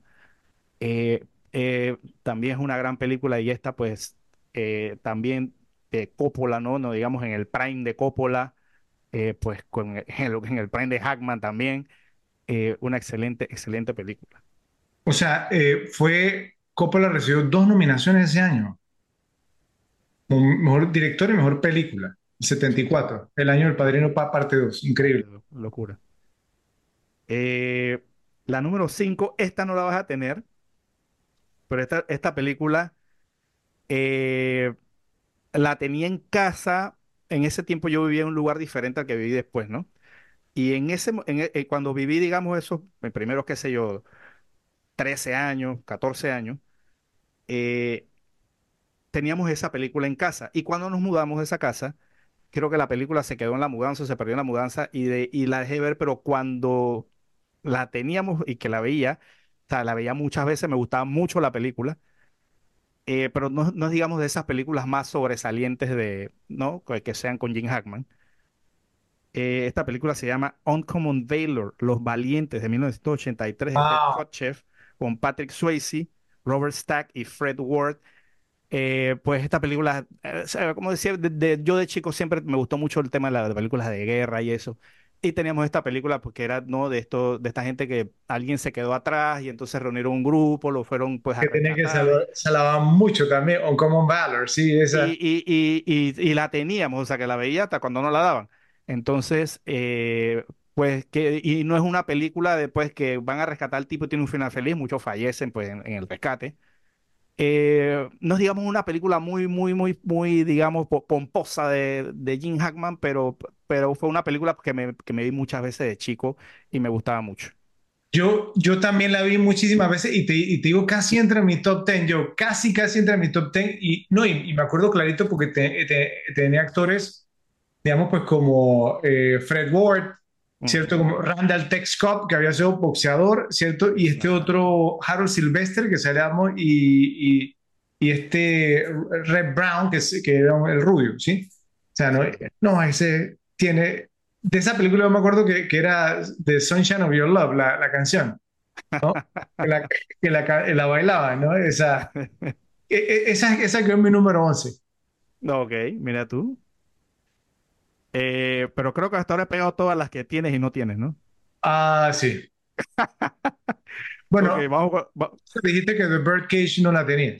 Si la, Ah, la tienes. si la tengo, te dije que me encanta y que va a ser un episodio aquí en La Repetible. Ok, excelente. Ok. Eh, la número cuatro, esta la debes tener, sé que te gusta mucho. La número cuatro es Mississippi Burning, Mississippi en llamas de 1988 de Alan Parker con Willem Dafoe, Frances McDormand y R. Lee Ermey. Ya yo lo he dicho repetidas veces, eh, esta es de esas películas duras, pero que tienen algo de magia que me, me gusta volver a verla. O sea, es que, y pienso que parte de eso son los personajes, Jim Hackman, William Dafoe, eh, pues eh, eh, son grandes, grandes personajes de esta película. También salen, digamos, mucha gente conocida. Steven Tobolowsky también sale aquí en esta película. Sí. No sé, y esta es una película que siempre, no sé, o sea, me, me, me- gusta muchísimo repetírmelo de alguna manera, aunque se- sería una de esas que a la gente no le gusta por, ¿no? Por, por lo fuerte que es, ¿no? Pero, ¿sabes? ¿Sabes qué es lo malo, digamos, pues no, de que de, de lo que está pasando digamos, con todo este tema, digamos, social que tiene que ver con lo racial y demás, que películas como esa, entonces, hace que uno se sienta como exhausto, si me voy a entender, Por- por- por- porque te lo tiran tanto en la cara, está No, pero, pero pe- pe- películas como esta están prohibidas ahora porque los hombres blancos no pueden ser los salvadores. Salvador, pues te estoy diciendo, ¿sí? Entonces, ah, ¿Entiendes? O sea, eso ahora es prohibido. sí. Pero bueno, eh, una excelente, excelente película, Mississippi Burning, de esas películas que, que nunca me, como que en, en- en un momento histórico nunca me animé a verla por la temática y cuando lo vi simplemente quedé fascinado. O sea, me, me encanta esa película. Es tremenda. La número 3 también la debes tener, episodio de las repetibles, Unforgiven, Los Imperdonables de 1992, de Clint Eastwood, pues con Clint Eastwood, Morgan Freeman y Richard Harris, Oh, sí. pues le hicimos un episodio de esa película. Eh, Jim Hackman en, en- en esta es el villano y un gran villano. Oh, Eh, eh, o sea, una gran actuación, una gran película, pues que le valió el Oscar a Clint Eastwood. Eh, y digamos, los exhortamos a que vean ese capítulo, un capítulo muy interesante. y muy popular también Sí, en el canal. exacto. Eh, la número dos, vamos a ver si tú las pones. Yo pienso que esta y la otra las debes tener. Si, si, si, si eres alguien honesto, la debes tener. Wow. Vamos a ver. La número dos, Superman 2 de 1980 de Richard Donner con Richard Lester.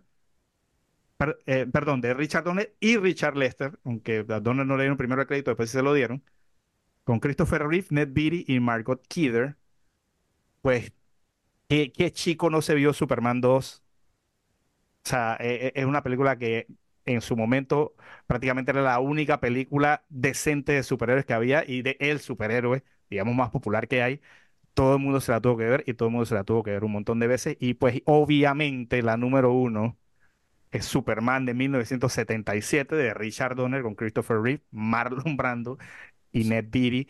Pues también él, eh, aplica lo de la 2 a la 1, o sea, ¿quién no se vio Superman en el cine?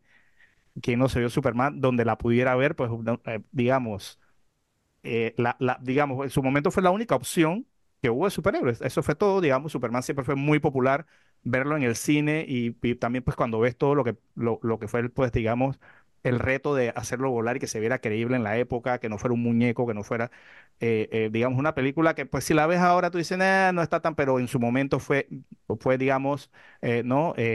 Breakthrough, o sea, una película muy innovadora Claro. y, y, y, y muy vista por todo el mundo. O sea, Superman definitivamente entonces es la número uno. Ok, buen ranking. Yo me sorprendió un poco, te voy a ser sincero, pero sorpresas gratas, ¿sí? Un par, digamos, ahí pues que me sorprendió que dejara, que dejara fuera. Por, por ejemplo, pensé que ibas a tener Enemy of the State, enemigo del Estado, No, a- que le ibas a tener. Y otra que pensé que le ibas a incluir era The Firm, eh, con la... tampoco. También, obviamente, pues, Tampoco quedó. Sid- Sidney Pollack. Pero bueno, interesante. Eh, por favor, Repes, nos dicen en la sección de comentarios qué les pareció el ranking de Joe.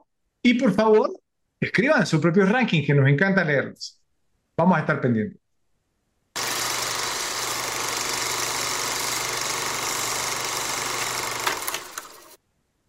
En honor al actor principal de Contacto en Francia, les traemos el ranking de este episodio. El ranking es Top 10, Top 10 películas repetibles con el gran Jim Hackman.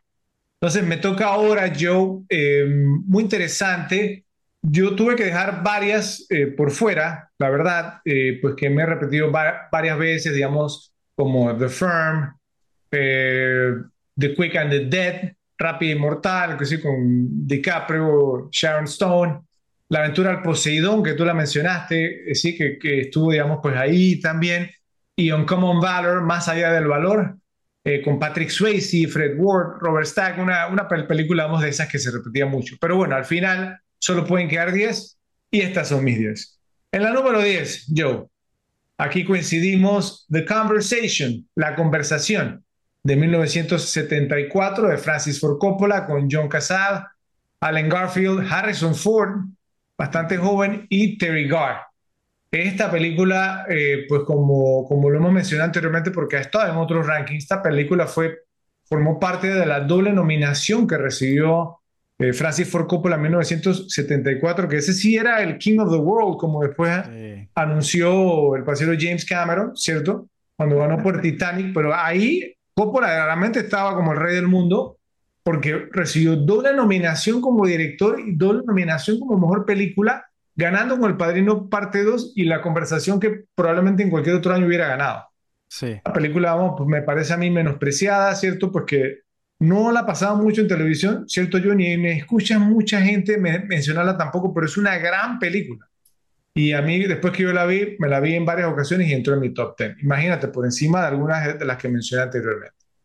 En la número 9, esta no estuvo en el tuyo, ¿cierto? Yo no esperaba que tú la tuvieras tampoco. Yo la he mencionado, digamos, también en, me parece que en otros rankings, y es The Replacements. Yo siempre tengo que tener, digamos, por lo menos una o dos películas de deporte, ¿cierto? Los suplentes del año 2000 de Howard Dutch con Keanu Reeves, Orlando Jones y John Favreau. Esta película es un trip total, ¿cierto? La trama, digamos, es un equipo, digamos, de, de fútbol americano, los Centinelas de Washington, ¿cierto? Los Washington Sentinels, que eh, pues eh, hubo una huelga, ¿cierto? Entonces los titulares, digamos, entonces las megaestrellas de la Liga de Fútbol Americano, entonces se fueron a huelga y entonces llamaron a suplentes, ¿cierto? Para que la temporada iniciara y entonces entró Keanu Reeves como el quarterback. Era como, ¿sabes qué? Yo, de- la última vez que la vi, eh, creo que bien pudieron haber, haberle puesto, eh, ¿cómo se llama? ¿Cómo, cómo- era el personaje de Point Break que se llamaba? eh, Johnny Utah. yo- le hubieran podido haber pu- puesto Johnny Utah, el personaje de Keanu Reeves en esta pe- pe- película. Y créeme, es fantástico, porque obviamente, o sea, ¿no? es, es- es genial. Y Jim Hackman, digamos, aquí, como esta, esta pe- película como el head coach, digamos, es, es tremenda, es tremenda. A mí me encanta y quedó mi número 9.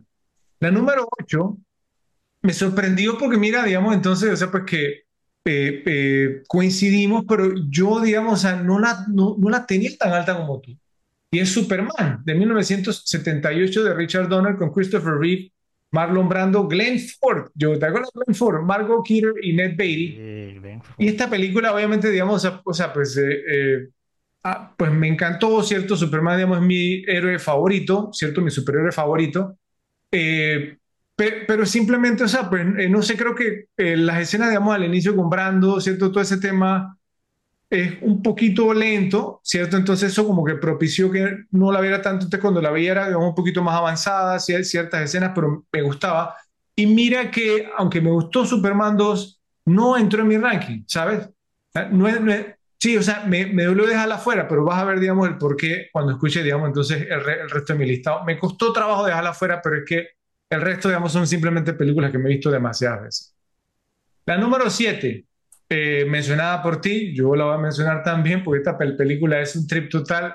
Me hizo reír mucho cuando la vi en el cine y cada vez digamos, que me la repito me hace reír mucho y Jim Hackman tiene mucho que ver digamos, entonces con las risas aquí y es The Birdcage, La jaula de las locas de 1996 de Mike Nichols con Robin Williams, Nathan Lane, Diane Weiss y Hank Azaria.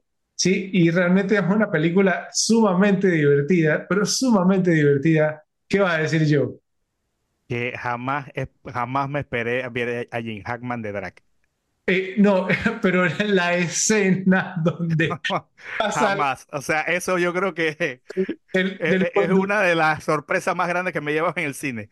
La escena donde él pasa al lado del, del conductor y le, y, le, y le dice, encuéntrame en el auto afuera y el conductor le dice,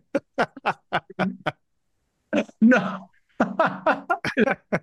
Es genial, es- esta película es un trip total, un trip, Hank Azaria también la bota La total, bota. la bota, la bota, pero bueno, lamentablemente como tú, tú mencionaste, son cosas que hoy, hoy en día no podríamos disfrutar, Sería ¿sí? ofensivo. Y, y mira que ese es un tema que lo voy a tocar en un segmento un poco más adelante, que es sumamente interesante porque Contacto en Francia tiene un tema, digamos, entonces si- similar. No sé si tú lo sabes, pero eh, eh, les va a gustar mucho, digamos, entonces cuando lo, lo en un segmento más adelante. La número 6, esta película la he mencionado en varias ocasiones, espero que eso te motive a verla alguna vez, Joe. Se llama No Way Out, Sin Salida, de 1987, de Roger Donaldson, con Kevin Costner, Gene Hackman, Sean Young y Will Patton. Una gran película, un gran thriller, estrenada digamos, el mismo año que, que se estrenó Los Intocables. ¿sí? Entonces, una de estas películas, digamos, pues que está sumamente bien hecha y Gene Hackman tiene como un, un papel secundario, pues lo hace, digamos, entonces, pues sumamente bien. eh, el, el protagonista vamos, es Costner y carga muy bien la película. Obviamente ese fue como un año importantísimo para Costner, pero Hackman, digamos, fue como el, el antagonista perfecto, aunque realmente era como un antagonista que se había arrepentido de lo que había hecho, ¿sí? Pero la presencia de Hackman le da un peso a la película espectacular. Esta película a mí me encanta y me, me la vi no sé cuántas veces. La número 5, mencionada por ti también, Joe. Mira que yo la vi en el cine también y fue una muy grata sorpresa. Obviamente, pues digo, ¿no? O sea, dos grandes actores, pero el elenco también, digamos, entonces, eh, ¿cómo se llama? Eh, secundario, digamos, le da mucho peso a la película de Crimson Tide, María Roja, de 1995, de to Tony Scott con Denzel Washington, Viggo Mortensen, James Gandolfini y varios más. Sí, esta película, cuando la vi en el cine me quedé es, es, un peliculón, ¿sí? sí. Y no sé por qué yo, o sea, pero no, no entró como la rotación de cable, ¿cierto? O sea, de, después no la veíamos tanto por cable, porque ahora ha sido, pues, por, digo, digo, ¿no? Hackman, Denzel Washington. Y una buena, pero buenísima película. Sí. Excelente película. Es el tema del submarino, digamos, la claustrofobia, puede haber sido, no sé. La número cuatro, esta película yo, yo la vi siendo un niño en el cine, esta película me tocó, o sea, me llegó y esta película entonces fue una de las razones por las cuales me apasioné por el, por el baloncesto, el básquetbol, digamos, porque se convirtió como en mi deporte preferido para practicar, aunque no es el que mejor jugaba, pero sí, considero que lo juego bien, muy bien, pero no es el que mejor juego, y es Hoosiers, ganadores más que ídolos de 1986 de David Aspaw con Barbara Hershey y Dennis Hopper. Esta película, o sea, es un trip, digamos, entonces, ¿no? Emo emocional, eh, lamentablemente, como lo mencionamos anteriormente, es el tipo de película que no se haría hoy en día, porque, digamos, entonces pues, es, está basada en una historia de la vida real, ¿cierto? O sea, todo, digamos, entonces, como se narra en la película fue lo que pasó. Incluso hay documentales, digamos, muy, muy buenos. ESPN, antes que se volviera woke, sacó una serie que se llamaba 30 por 30, o sea, 30 for 30, y uno de ellos, digamos, entonces fue el tema de la historia de Hickory, que se llamaba El Equipo, uh -huh. eh, y lo que pasó, y entonces fueron, digamos, entonces al al gimnasio donde entrenaban y todo lo demás. Y la verdad, lo que hemos visto la película y nos encanta, salen unas lagrimitas ahí, la verdad. Sí. Eh, una rareza, pero tremenda historia, la verdad, muy bonita historia. La número tres, estaba en lo correcto, Joe. Eh, es mi número tres, está en mi ranking y es Unforgiven, Los Imperdonables, de 1992, de Clint Eastwood, con Clint Eastwood, Morgan Freeman y Richard Harris. Como tú mencionabas, fue un episodio aquí en Las Repetibles y esta, digamos, como la faceta, digamos, de Hackman, que lo vimos, digamos, entonces, pues como el, como el villano, pues lo, lo que hablamos, aunque ya lo habíamos visto como Lex Luthor, ¿cierto? Pero era, digamos, más bien como caricaturesco. Claro. Esta, entonces, lo, lo, vimos bien. No sé si tú dirías que el de Crimson Tide también era, la, el villano era el antagonista de Encel. Sí, que, total, total. De, dependiendo, digamos, entonces, o sea, de cómo lo vieras, porque había gente, digamos, que estaba al lado de Hackman, que decían, digamos, que hay que seguir las órdenes y y obviamente, digamos, los idealistas que decían, como Denzel, digamos, entonces que hay que usar la cabeza.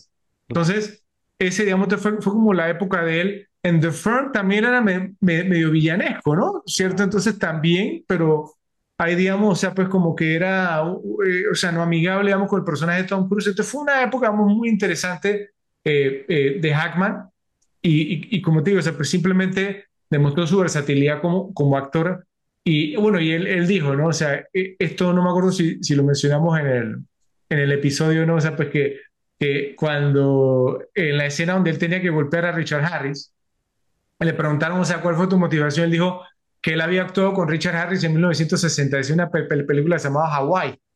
Y que cuando se encontraron en el 92, que él le mencionó a Richard Harris como que, ah, sí, sí, sí, y no se acordaba.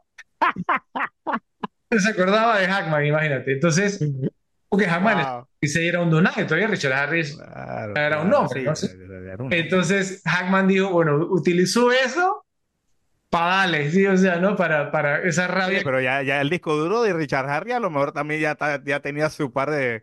No, y, y, más con los tragos y eso, ¿no? También. Porque era un tipo, un tipo happy. La número dos, Joe, eh, creo que está, también está un poquito alta en el tuyo, no tan alta como en el mío, y es Mississippi Burning, Mississippi en llamas, ¿sí? De 1988 de Alan Parker, ¿sí? Con Willem Dafoe, Frances McDormand, Brad Dourif, Michael Rooker y Arlie Ermey, y Arlie Ermey, que era entonces el sargento en Full Metal. Sí, eh, totalmente. Esta película, como mencionamos, yo, o sea, en, y ha estado en varios rankings, es, es un tour de force realmente, digamos, o sea, de todas las pa- pa- las partes involucradas. Una pel- película importante que lamentablemente pues no se haría hoy en día, eh, pero, pero que, o sea, dejó, digamos, entonces, o sea, pues como una huella, ¿sí? Porque realmente, digamos, o sea, contó una historia, digamos, que merecía ser, ser contada. Yo, yo mencionaba, digamos, pues, o sea, pues que hoy por hoy, quizás, digamos, la temática, digamos, entonces, como la han exprimido tanto y la siguen dando y la ponen en la cara, quizás, digamos, una per- persona, digamos, que leyera como el, el resumen de qué trata la película, diría, ay, otra, Otra más. otra película entonces de sufrimiento, digamos, entonces y que a las personas de raza negra que las trataron mal, pero esta pe- pe- película no se hizo con esa intención, ¿sí? Claro. Se hizo solamente con la intención de contar una historia muy bien contada, muy bien hecha y por eso está mi número dos. Y la número uno, Joe, que yo sabía que tú no la ibas a mencionar, pero mira que después yo me puse a ver y yo, y yo decía, esta es la que más me repetió con Jim Hackman, ¿sabes? Y, y sabes que Jim Hackman es una de las razones principales por la que esta película a mí me encanta porque es él tiene un papel que es totalmente anti-Jim Hackman, ¿sí? En esta película hace papel de bobo, ¿sí? Hace papel, digamos, de idiota, eh, y obviamente es, es el que sufre en la película, pero es, es sumamente graciosa, y es Get Shorty, el nombre del juego de 1995 de Barry Sonnenfeld, con John Travolta, René Russo, Danny DeVito, Delroy Lindo, Dennis Farina y James Gandolfini, escucha ese, ese elenco yo. Y la película, digamos, entonces trata pues, sobre el personaje, digamos, de John Travolta, que es, digamos, entonces, pues como un, un mafioso en Miami, sí, obviamente, pues que viaja, digamos, entonces a Hollywood, a, digamos, buscando, digamos, entonces, eh, cobrar una deuda, y entonces conoce, digamos, a Jim Hammond, que es productor, digamos, de películas B de terror, sí, y René Russo, digamos, que es como su reina de, de sí, de sus películas, y todo viene del Roy Lindo, que otro mafioso, digamos, entonces, en, en, en Los Ángeles, y la película es un trip total, a mí me encanta porque habla sobre el proceso de hacer películas en Hollywood. Entonces, para mí esta pe pe película es sumamente... Me encantan, me la puedo ver todas las veces que quiera y hay una escena en la que Danny DeVito y Travolta comparten, digamos, entonces que un momento como de actuación dentro de, de la película que es tremendo. Entonces, esa fue mi número uno. Yo no sé, ¿tienes alguna inquietud, pregunta, comentario? Aparte de Superman. No, no, no. eh, eh, eh, cuando estaba viendo la lista de películas, eh, sabía que ese iba a estar en tu ranking, pero cuando estaba diciendo el ranking se me olvidó Get Shorty por completo y cuando la gente quedó, ok, aquí está. Sí. Eh, pero sí, sí, sabía eso, sabía que íbamos a coincidir en algunas, obviamente. De hecho, casi todas te la encarté, menos una. Eh, pero sí, bastante esperable y obviamente esas, muchas de las que tú has dicho, yo o no las, no las he visto o si las he visto, las he visto muy poco. Ok, pero bueno, repes, espero que les haya gustado mi ranking. Por favor, escriban sus rankings. A nosotros nos gusta leer los rankings cuando ustedes, digamos, nos mencionan cuáles son las, las películas que más les gusta repetirse. Vamos a estar pendientes.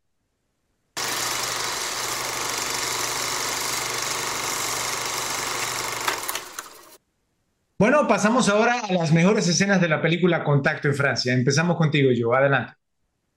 Eh, bueno, eh, yo quiero resaltar, pues, digamos, tres escenas que fueron las que más me quedan. No sé, probablemente tú tendrás, digamos, más ahí que te, que, que, que te llamen la atención, pero yo tengo tres que siempre cuando las veo eh, son, son las que yo dije, "Ah, esta escena está muy cool. Pues obviamente, pues,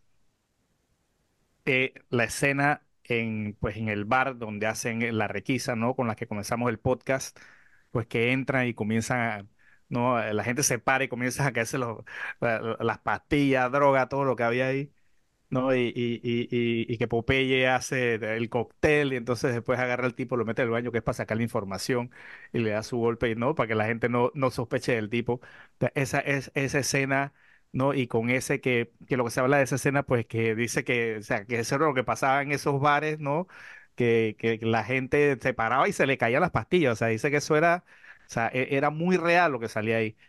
Eh, entonces, digamos, esta, esta, esta es una escena que queda, porque al final, eh, y lo que tiene esta película y con otras escenas que me gustan, es que como que eh, te sorprenden algunas cosas, porque tú ves esa escena, tú piensas que es una requisa, pero al final lo que termina era que era, no, para sacar la información un tipo en particular. Entonces todo el show ese lo hicieron pues, pues para eso y se llevaron un par de tipos presos y todo eso.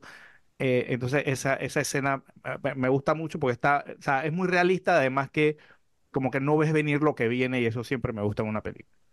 Lo único que hubiera hecho que esa escena fuera mejor hubiera sido que cuando Popeye estaba haciendo el preparando el cóctel, se hubiera bailado un mambo.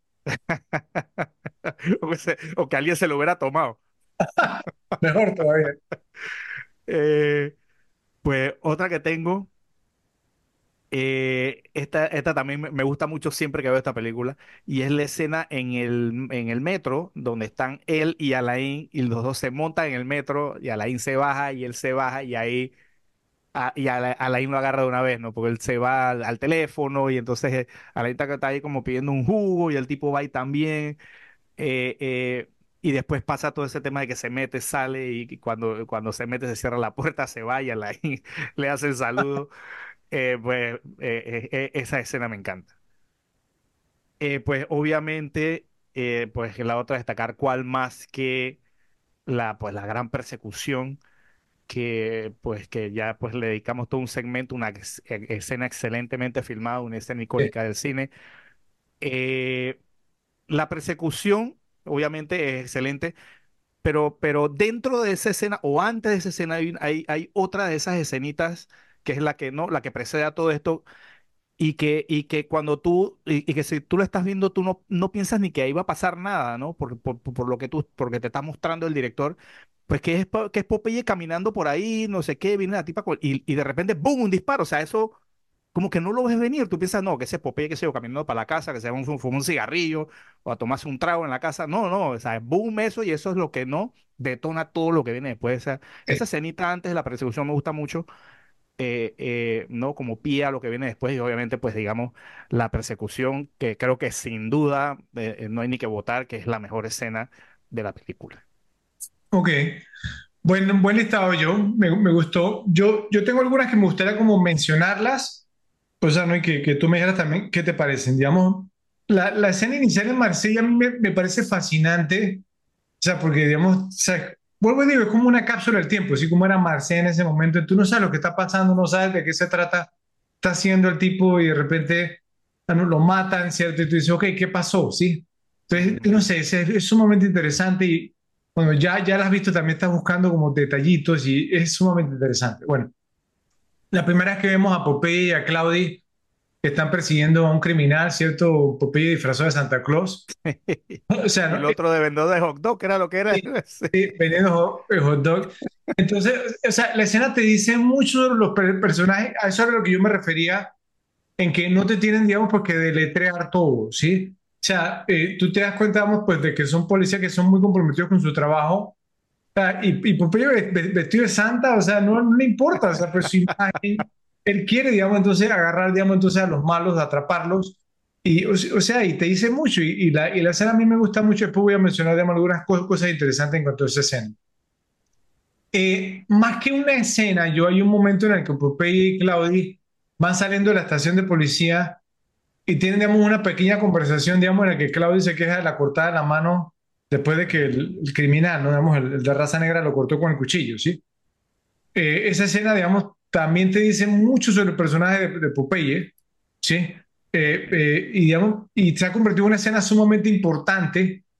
Más adelante en otro segmento voy a decir el por qué, pero es- tiene un detallito esa escena, mira, y es sumamente importante.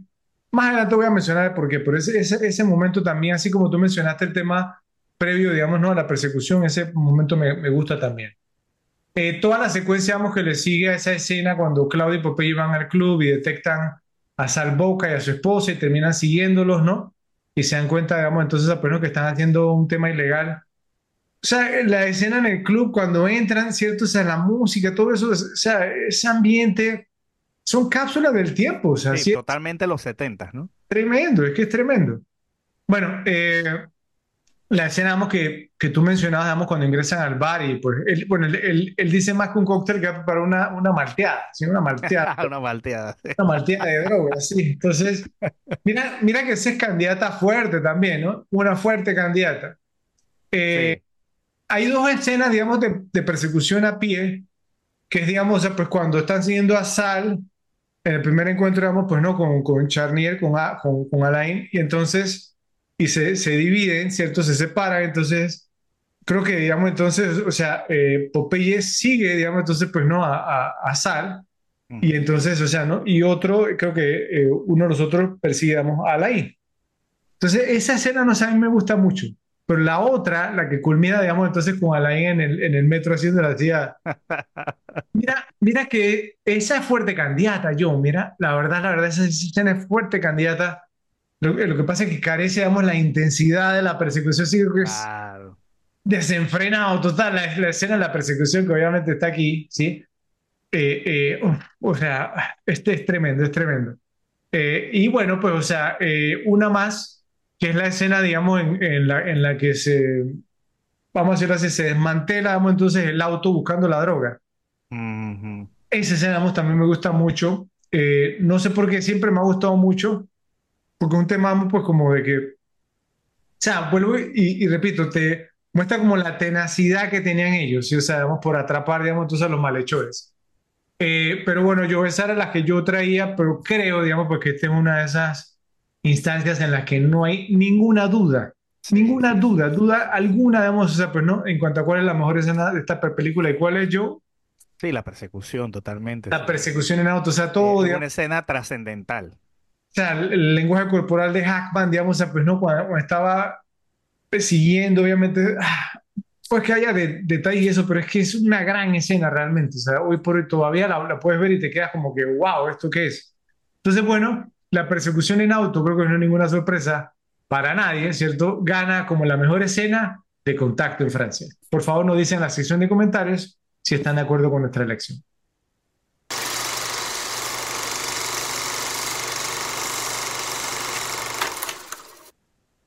Pasamos ahora a uno de los segmentos favoritos de nuestra audiencia y es ¿qué envejeció bien y qué envejeció mal de la película Contacto en Francia? Vamos a empezar contigo, yo, adelante. Eh, bueno, quiero resaltar algunas cosas, ¿no? Que envejecieron muy bien, eh, ¿no? Ahora que vi esta película. Y esto cada vez que la veo, ¿no? Eh, es como lo que siempre pienso cuando la veo, ¿no? Pienso que lo primero que quiero resaltar que envejeció bien es, y que, y que con respecto a esto hay un dato muy interesante ahora, eh, Fernando, Fernando Rey y su actuación, ¿no? Como el villano Alain, eh, como el villano encantador, ¿no? Al estilo un poquito de, ¿no? De Noah Ross, de, perdón, Noah Cross, ¿no? En, en Chinatown. De, de- de esa gente que tú la ves como muy educada y muy bien hablada, que no son esos tipos de que, ah, ¿entiendes? El, el- no, el matón, ¿no? Sino un tipo muy elegante, muy, que principio de la película tú lo ves como con su pareja, lo ves como un tipo super nice, y el tipo debonair, sofisticado, muy, ¿cierto? muy sofisticado, o sea, elegante, eh, ¿no? Como el antivillano, ¿no? Eh, eh, pero, pero, me, o sea, me, me encanta, ¿no? Cómo interpreta el papel, no, lo, lo, lo hace muy, muy bien, con mucha clase.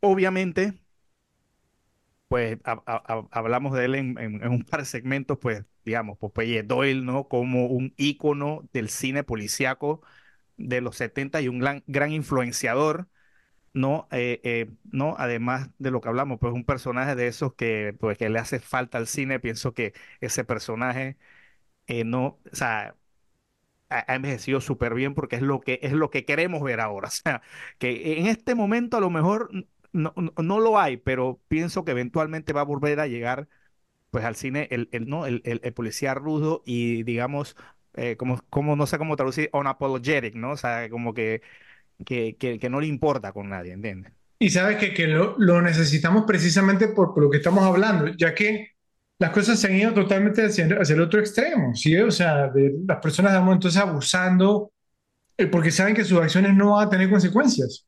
Claro. Desde el punto de vista Y, legal. to- y, y todos sabemos, y hablando del tema del realismo, todos sabemos que en, en algún lugar del mundo o de Estados Unidos, pues que es donde hacen estas películas, en, en la actualidad tiene que haber un policía como, como Popeye Doyle, ¿entiendes? Pero no le quieren dar, no le quieren dar el protagonismo. O sea, es- ese tipo de personas todavía existen claro que en existen el mundo, en el mundo real, pero no le quieren dar el protagonismo. les debe hervir la sangre, Joe, ver, digamos, entonces las cosas que están pas- pasando, porque contrario a los 70s, e incluso los 80s y hasta los 90s, hoy en día casi todo está documentado, digamos, entonces en video, las acciones y todos los videos que salen en redes sociales, digamos, pues de, personas cometiendo crímenes, eh, asaltando, cleptómanos, si voy a entender, eh, eh, o sea, entran, digamos, a las tiendas, se llevan lo que quieran, golpeando gente en la calle, matando gente, asaltando y salen impunes. Y el, sí, y, y- y el doble estándar que hay también, ¿no? en divulgación cuando son de repente un crimen que hace un blanco contra un afroamericano o, o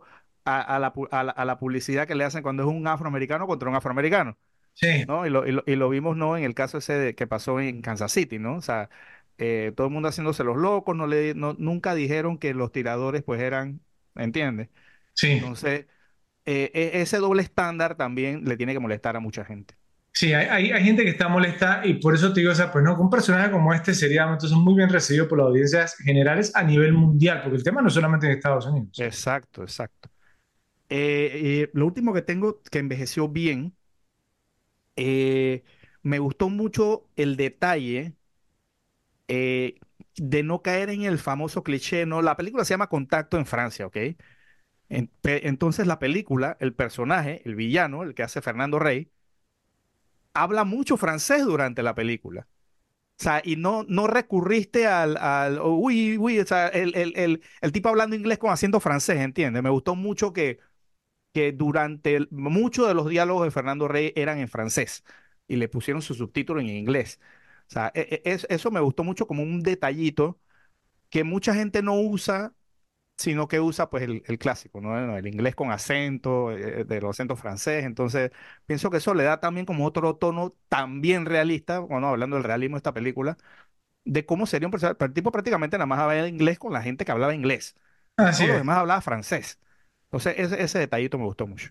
Bueno, ese es un detalle que puede que haya envejecido bien para ti y para mí, pero créeme que para los franceses no, porque Fernando por cierto, entonces, y no hablaba muy bien, de hecho, una de las cosas, primeras cosas que le dijo a Friedkin, ah, está más adelante en otro se- segmento, que le dijo, yo no hablo bien francés. Pero bueno, lo pusieron a hablar francés, pues estoy seguro que un francés no le... Sí, un francés obviamente, pero pienso para el que no habla francés, pienso que zafa. Eh, claro, claro, no, a, a mí me encantó también como a ti. Ok, ¿algo más en cuanto a que envejeció bien o voy yo? No, no, dale. Bueno, porque tengo varias cosas, cositas. Uno, que envejeció bien, obviamente el tema de la pelea contra las drogas y cómo los traficantes se la ingenian para hallar maneras de introducirlas Sí, al mercado que más las consume. Es un tema que todavía, así me va a entender, o sea, es un tema de nunca acabar y probablemente nunca va, va a terminar. La banda sonora, yo es, a mí me encanta, o sea, es fantástico, o sea, es como precursora de, de- de Tiburón, ¿tú dirías? ¿Un poquito? ¿Ya no? un poquito, ¿no? No, no, Es tremendo, no, o sea, y, y cuando empieza, Con los tres, títulos, claro, con los títulos iniciales. pues tremenda, es tremenda. Bueno, eh, el uso de Nueva York como ubicación para filmar, de verdad que sacaron provecho a la ciudad, es casi como un personaje, la ciudad, ¿no? ¿Cierto? Y como yo mencioné, digamos, pues eh, eh, el tema anteriormente. La fotografía yo es suprema, vamos, hay una, hay una toma también, no sé si tú te acuerdas hablando, digamos, que hablaban fr- francés y demás, que hay un, un cambio, entonces, que pasaron de Nueva York, que estaba una escena con Popeye, con Popeye, entonces pasan, digamos, a Marsella, entonces estaba el Franchute 2, entonces había como, como un, un paisaje y de repente la cámara hace como, sí, como un zoom out y entonces estaba el francés. Sí, o sea, ese tipo de cosas me encantaron, me encantaron, la verdad, la verdad. Eh, la- también las técnicas de, de como los zoom-ins o los acercamientos, digamos, por ejemplo, en la, en la escena, digamos, de Washington, D.C., ¿cierto? Que eh, se reunieron, digamos, entonces Alain con Salboca, y entonces de repente hacen el, el acercamiento y estaba el tipo sentado allá en, la, en las escaleras del monumento, creo que es a Lincoln, Sí, ¿no? y, y- y hace como un cambio de foco también, porque el tipo está fuera de Sí, foco ahí en el fondo y después enfocan, a- esto es como ahí, ahí. es, o sea, o sea le, le da un peso a la película tremendo. Eh, obviamente, digamos, pues no, el tema del- de, la riqueza, digamos, ¿no? Como tú mencionabas yo, que trae consigo el tráfico de drogas y cómo los narcotraficantes se hacen pasar por ciudadanos de bien, ¿sí? Frecuentando lugares y personas de la alta sociedad. Eso todavía hoy en día se da, ¿sí? O sea, Sí. es eh, el desdén que sienten los estadounidenses por los franceses todavía, arrogantes y creídos, ¿no? Digamos, eso se remonta de muchas décadas atrás y todavía se mantiene aunque algo me dice que pues eso va a cambiar durante los próximos años. Y bueno, pues, y lo, lo, algo vemos que me pareció bien que, que la película presagió, pienso yo, que lo que está pasando en las calles de Nueva York hoy en día, vamos con basura y ratas en la calle, ¿cierto? Y el metro es un desastre. Muchas otras cosas más, pues que lo vemos en esta película, ¿cierto? Que después se limpió por un tiempo, creo que con Giuliani, que era el, el- el Sí. alcalde, y ahora volvieron a eso y la Volvieron los demócratas y hasta llegaron. la ciudad ha vuelto un desastre, exactamente. Bueno, ¿qué traes de qué envejeció mal yo? Eh, ok, aquí tengo algunas cositas. Eh, comenzando con el uso de Popeye eh, de la palabra con N para referirse a un afroamericano, ¿no? Sí. O sea, eh, es imposible que eso eh, pues se vea ahora. eh, y digamos, eh, probablemente ni mal visto en esa época, quién sabe, eh, pero sí, muy poco común ahora. ¿Qué pasaría si una pel- pel- película hoy en día sale y trae esa palabra? Y, eso es al comienzo de la película, o sea, no confíes en un N, o sea, Eso se daba incluso yo, digamos, en, la televisión abierta. Sí, creo que una, una serie que se llama, yo, yo la vi por cable, después unos años después era Archie Bunker, no All in the Family se llamaba. Y el personaje de Archie Bunker la, la usaba, mira, una comedia, una sitcom, así tipo Seinfeld, ¿sí? mira tú. Eh, bueno, ha envejecido mal también, obviamente, pues digamos, los métodos poco convencionales, pues para meter, como meter a la gente en, una cabina telefónica para retenerlos, ¿no? O entrar a hacer redadas así a lo vaquero, eh, digamos, no son procedimientos policiales que aplicarían ahora. Eh, también, ¿no? Como tú dices, una, esta película es una cápsula del tiempo, quizás en ese- eh, pues en esos tiempos era a lo mejor no tan aceptable, pero digamos un poquito más aceptable, ahora es totalmente inaceptable. Eh, pues todo, a- a- a violar tantos derechos pues en, en una redada o en, ¿no? o en, o en una aprehensión de alguien. Eh, eh, ¿qué ha envejecido mal? Pues el uso de apodos como Baldy, Whiskers o Haircut, ¿no? Que usa Popeye para referirse, ¿no? a la persona esa que está en el bar. Pues como Sí, dijimos, ahora, ahora está prohibido pues decirle a cualquier persona, qué sé yo, el gordito o el lo que sea, porque, porque, porque pobrecito, ¿no? Pero bueno, eso pues también me parece que me decía un poco mal, ¿no? Esos apodos también muy de la época. No, pi- pi- pienso que también de, de- de, digamos, bastantes años después de esta película, sí, eh, pues que recientemente ahora pues todo esto es un pecado. Eh, y lo último que tengo que envejeció mal, eh, y- yo me acuerdo de estos carros, sobre todo en los 80 obviamente, el LTD, ¿no? Un vehículo que fue, para, por lo que veo, bastante popular en los 70 y los 80, aquí en Panamá había bastante LTD. Eh, eh, muy popular en los 80, pues y que ahora simplemente es un modelo que desapareció, como, pues, como algunos otros, digamos, icónicos también, el Transam, digamos, que era un auto icónico, ya no existe, sí, Eh, pero el LTD también se, pues, se quedó, digamos, en esos cortes, eh, ¿no? Y esos lanchones que había en ese tiempo que le decíamos acá, en pants. eh, pues sí, ya, ya simplemente no existe. Ok, ok, yo, yo tengo unas cuatro cositas, vamos a ver si estás de acuerdo conmigo. Pues primero que ha envejecido mal, eh, fumar en los aviones, ¿cierto? Eh, además, digamos, eh, esos espacios como lo vimos en la parte, digamos, cuando iban de vuelta, digamos, de Washington DC a Nueva York, que tenía que era como un lounge, ¿cierto? Que era como al final del, del avión que estaba así, como bastante abierto. Eso no lo ven los aviones hoy por hoy, ¿cierto? O sea, que, que cómo era viajar en avión, ¿no? ¿Cierto? O sea, era, era otra experiencia. Bueno, eh, los clubes, como lo mencionamos hace un rato, con el ambiente y el grupo de cantantes, como el que vimos en la escena digamos, en, en la que de- detecta a Sal Boca por primera vez. O sea, ese ambiente, ¿cierto? Era eléctrico, ¿no? El ¿Cierto? O sea, cabaret, ¿no? sí, o sea, tremendo, o sea, pues con cantantes, pues, ¿no? En, en música en vivo ahí, o sea, y, o sea, tremendo, o sea, es que es un, te- un tema, o sea, electrizante, electrizante. El edificio de apartamento donde vivía Popeye, yo, eso parecía más bien una prisión por, por la parte exterior. Pa- Eh, pa- pare- parecía como un colegio, o sea, lleno, lleno de, de aulas. Sí, sí, o sea, hoy por hoy, digamos, pues no verías, no verías un apartamento así, edificio de apartamento. Y bueno, eh, algo tan, lo último que, que tengo yo, digamos, el hecho de que hubo personas que se molestaron y criticaron la escena cuando Popeye le dispara al franchute número 2, ¿no? En las escaleras del metro, ¿sí? Entonces, o sea, porque hubo gente que se molesta, todavía hay gente que se molesta con eso, y pienso que eso no envejeció bien. Pues, ¿qué quieren que hiciera? Que lo dejaran ir, o sea, ¿sí? Eh, eh, obviamente Popeye no sabía lo que él había hecho en el metro, ma- mató a personas en el metro, ¿sí?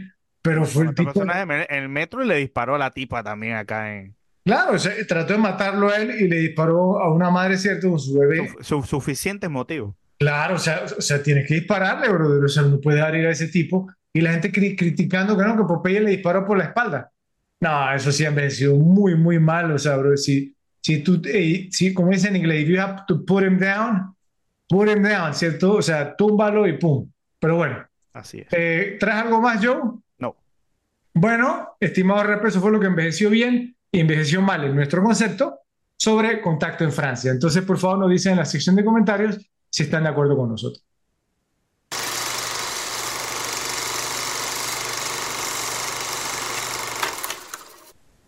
Pasamos a lo que se ha convertido yo uno de nuestros segmentos favoritos, ¿no? ¿Cierto? Con el pasar de los episodios y es ¿qué tal este otro casting para la película Contacto en Francia? Este es el segmento donde vemos qué otras opciones, digamos, hubo o qué otros actores se consideraron para los diferentes papeles en la película. Entonces empezamos contigo, yo adelante.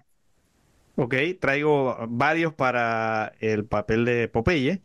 Sí, Entonces vamos a ir diciendo y a ver, ¿no? Si, si, si lo vemos o no lo vemos. Dale. Pues el primero, obviamente lo vemos, pero era un tema como que él no quiso, porque no quiso hacer películas así similares, digamos, en, en- digamos, en un tiempo corto. Eh, y es Steve McQueen. Obviamente que lo veo. Sí, Sea uno de mis guys. e- ese era un papel de mucho a, a la medida de Steve McQueen. ¿cierto? Total, total, total. ¿Te imaginas la persecución con Steve McQueen? Yo creo que hubiera sido filmado diferente incluso. ¿Te parece en qué sentido? Claro, porque como era él, él le gustaba como mucho Oh, no, sí, que, que él sí. stunts, entonces hubiera sido, no sé, más, más enfocado hacia él, Sí, sí, con, con otros planos, me imagino, ¿no? sí, sí. A lo mejor Eh, Paul Newman también, que después corrió autos de carrera. ajá, cierto. Eh, otro, también lo veo muy interesante este, este actor, James Caan. Sí, Me parece que hubiera quedado muy bien de Popeye. sí, total. Teníamos totalmente la personalidad. En El Padrino lo vimos. En El Claro. Padrino lo vimos. Te- tenía totalmente, vamos, el estilo, todo. Total, total. También hecho a la medida para James Caan. ¿eh? Sí, sí. Eh, aquí hay otro, Peter Boyle. Peter Boyle. Ah, o sea, sí, claro. O sea, tú, tú te lo imaginas con el, el sombrerito Sobre todo de puerco. totalmente, sí. De, de- eh, eh, sí, me lo imagino. In- incluso creo, creo que lo vi alguna vez en otra pe- película usando uno, ¿sabes? ¿Sí? Sí, yo, eh, él hizo una película, se llamaba es que Joe, creo que se llamaba Joe Oscar. Y creo que ahí la usaba, no me acuerdo, pero, pero, pero era una película vamos, bastante particular. eh, Y yo era como un justiciero, creo que era. Sí. Ajá, eh, y era, y, y, eh, era en los 70, eso lo veíamos en Cinecanal, eh, ese, canal eh, en algún momento, creo que era de los 60 o 70 u 80, se llamaba Joe, nada más Joe. Y salía Peter Boyle, aquí está, 1970, ¿ves? Yo, Eh. yo- yo creo, yo creo que si lo hubiera visto en ese papel me hubiera reído, por siempre ahí- tengo el, el- el- el sombrerito, ¿sí lo viste? Es más, cua- cuando hablas ahí aparecen con el sombrerito. Es que, eh, pienso, pienso que en mí tendría el efecto eh, eh, Benny Hill en Italian Job por, por John Frankenstein. No sé, o sea, eh, pi- pienso que lo vería no lo vería serio, me refiero. O sea, que lo- es que tengo esa imagen de él, ¿no? Bueno, de- pero de- de- de después lo vimos en, en Taxi Driver y no nos dio esa, ¿eh? No, no dio- Ah, sí, cierto, cierto. Sí, en, en Joe tenía el mismo sombrerito. Lo había visto. Ok. Eh, otro que también lo veo, no sé si un poquito pasado de edad, pero obviamente por su pedigrí lo veo, y es Lee Marvin. Uf. O sea, sí, o sea, Lee Marvin, este, este es un tipo de papel para Lee Marvin, claro. Claro, claro. Pienso que un poquito más viejo, ¿no? Obviamente que, que, Sí. que Hackman, pero, pero también, ¿no? Como, también, como a la medida de, de los personajes de Lee, de, de Lee Marvin, ¿no? Total. El, el único que, tema que tengo es que no me imagino vamos, a Lee Marvin vestido de Santa Claus persiguiendo. Eso hubiera sido muy gracioso verlo. Ahí no me lo imagino. No sé si. Ok. Este, no sé. Este no sé, este no sé, no sé. Jackie Gleason. Jackie Gleason, digamos, su nombre ha salido en algunos per- personajes. Exacto, y, y como que no tienen nada que ver con lo que uno lo conoce, ¿no? Sí, porque pues el- los Honeymooners, ¿cierto? Estuvimos en, en la película esta eh, con Paul Newman, eh, ¿cómo se llama? Ay, se me va el nombre, de, de Villar, ¿cierto? Eh, Eh, The Hustler. The Hustler, sí. Pero entonces, Ajá. tú piensas en Jackie Gleason, tú piensas más que nada como en la comedia por los Honeymooners, pero no lo vemos como un rol serio como Y, este. y en The Hustler era serio, pero no, pero no es Popeye Doyle, ¿entiendes? O sea, no, no, no lo veo a ese nivel. El nombre de él ha surgido, digamos, ha salido en varias cosas en esta categoría. Varias cosas serias, varias cosas serias. Y así, pues yo eh, no me lo puedo imaginar. Y por algo no se lo dieron tampoco. Sí, exacto. Eh, eh, otro, Rod Taylor. Quizás, mira, quizás, pero creo que Este, este, déjame verlo porque este no lo ubico tanto. ¿Cuál es Rod no, Taylor? nunca Rod Taylor, ¿no? Eh, tengo que verlo. No lo confundas con Rod Steiger. No, no, no, no. Ah, sí lo saco la cara, pero no me acuerdo de dónde. Eh, Inglourious Ah, ok, salió en The Birds. The Birds y en Inglourious Basterds también ya estaba más, más bien. Sí, sí. Eh, ah, no sé, no he visto tantas cosas con él, pero no sé, no sé, no sabría decirte. El papel que me acuerdo de él en The Birds, no te diría, oh sí, por The Birds lo, lo- por lo menos en, los caja. 70 se veía como un poquito muy, muy pretty boy, no sé, la verdad. Sí, sí, sí, sí, también. Sí. Eh, este también pienso que a lo mejor 20 años antes sí, en, en 71 me diría que no. Robert Mitchum, Robert Mitchum sí lo era visto antes también, es cierto. sí, antes. Pero creo que en los 70. eh, Robert Mitchum, él hizo una película de, de, de Yakuza o de Yakuza, ¿no? ¿Tú, tú la has visto? A ti te debería No me encantar. acuerdo. Eh, de Yakuza, sí, en el 74, mira, con Ten- Kenta Kakura, eh, tú que te gusta la película ja- japonesa y no visto de, Esa no es japonesa. fue en Japón, ¿cierto? De, Eh, sí, bueno. Y ahí en 74, sí estaba un poquito ya mayor. Sí, sí, sí, sí. sí. Pero, pero ahí hacía el papel de tough guy también que iba, digamos, a Japón y entonces, pues no. O sea, y- yo, yo, yo lo veo en este papel en, eh, eh, con Cape Fear, esa fue en los 60 y algo, ¿no? sí, O sí, sea, yo eh, eh, estaba un 10 poquito- años antes, por lo menos. estaba un poquito, estaba un poquito mayor, sí. Eh, sí, se veía un poquito ya beaten down. Sí. Sí. Eh, este, eh, este, este está muy interesante. Eh, no sé si en el tema actoral me hubiera quedado bien. Obviamente, su- como, su- como, como, como personaje pienso que sí. Como actor tengo mis dudas. Charles Bronson. Eh, sí, Charles Bronson, digamos, es de estos, o sea, pues que, Que, que- que hacen mejor el papel callados. sí, correcto, sí. Eh, en el tema físico, ¿cierto? Es totalmente creíble. Sí. Creo que en el tema, vamos, de la actuación un poco que quedado, no sé qué... Estas pel- películas que, ¿cómo se llama? El Vengador Anónimo se llamaba, ¿no? Sí. Death Wish.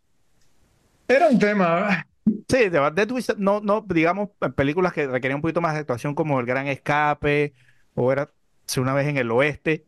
sí, Eran personajes también como muy, con muy poco, o sea, digo, Armónica no habla y, y, y en El Gran Escape tenía sus diálogos, pero no era sí, con un acento poco, con, con, eh, eh, digamos, convincente también. exacto Este también. no, no lo veo, la verdad, no. Oye, oye este, este, este, este, este sí que no lo veo. Adam West, No, para nada. para nada, No, sorry. tan bueno, no lo veo. Eh, bueno, ese es el último que tenía, no sé si tú tendrás más. Yo tenía uno, pero obviamente, digamos, pues era, bueno, había dos, ¿no? O sea, el, el personaje estaba basado en un policía de la vida real que se llamaba Eddie Egan, ¿cierto? Entonces, Eddie Egan fue considerado para hacer el rol, y él lo quería hacer. Eddie Egan era eh, Popeye, ¿sí? O sea, y él, un tipo de super, a personalidad más grande que la vida misma, Sí. pero al final Freddy le dijo, no te vistas que no va. Hablamos, digamos, porque, porque él sale en la película, después lo voy a mencionar en otra categoría, en otro segmento. Y un periodista que se llamaba Jimmy Breslin, que le ofrecieron el papel, que no sé, creo que sería algo así como si hoy por hoy alguien como un Jon Stewart o un Bill Maher o una cosa así, sí que le ofrecieran, digamos, entonces como un papel. Pero Jimmy Breslin que era, era otra persona también, digamos, porque le ofrecieron el rol. Lo he buscado, pero no lo ubico, la verdad, obviamente fue bastante antes de, de nuestro tiempo. Pe- Pero bueno, ¿qué más traes, Joe? ¿Algún otro? Tengo uno para Alain y uno para Claudio Rus. Yo tengo el de Claudio Russo, tú y el de Alain, pues a ver. Ok, el de Alain y este y esta es la, ¿no? Eh, eh, Historia. la, la- la- la historia, bueno, la historia la cuento después, pero, pero considerado para Alain, eh, Fra- Francisco Paco Raval, un actor español también. Eh, ese era, digamos, la la opción principal y después vamos a decir cómo quedó pues el amigo Fernando Rey en el papel. Ok, lo, lo hubieras visto, o sea, yo no conozco a esos actores, te soy sincero, Paco no. Raval es un actor muy reconocido español. Yo pienso que, que sí, sí. De hecho, tiene un poquito de similitud incluso con, con Fernando Rey, eh, que es así de barba y eso también. Ok, Eh, es un actor muy reconocido español. De- ok. Pa- Paco Raval, con L al final, no sí, Paco Paco Raval. Raval. No, no. Ah, bueno, ok. Vale, entonces, seguimos entonces. Eh, el que yo tengo para Claudio Russo es William Shatner, Joe. ¿Lo ves? Mi tema con Chandler es el mismo tema que Bronson. Pienso que en lo actoral como que no, no, no, no llega. William Shatner. Bueno, Y, y creo que veo más a Shatner de Doyle que de- con, con todo el problema actoral, lo veo más en ese personaje por, por, por cómo es William Shatner que en el papel de Claudio. Sí. Oye, y no hemos hablado de, de Roy Scheider, pero bueno, lo vamos a mencionar un poquito más, más adelante, pero también, o sea, obviamente era el secundario, cierto y más, pero esto, digamos, le abrió el camino pa- para otras cosas. Bueno, ¿algo, Claro, y es un gran, y es un gran actor. ¿algo más? No, Bueno, esas fueron las opciones que encontramos para qué tal es otro casting en la película Contacto en Francia. Si ustedes encontraron algo más, repes, por favor, nos dicen en la sección de comentarios.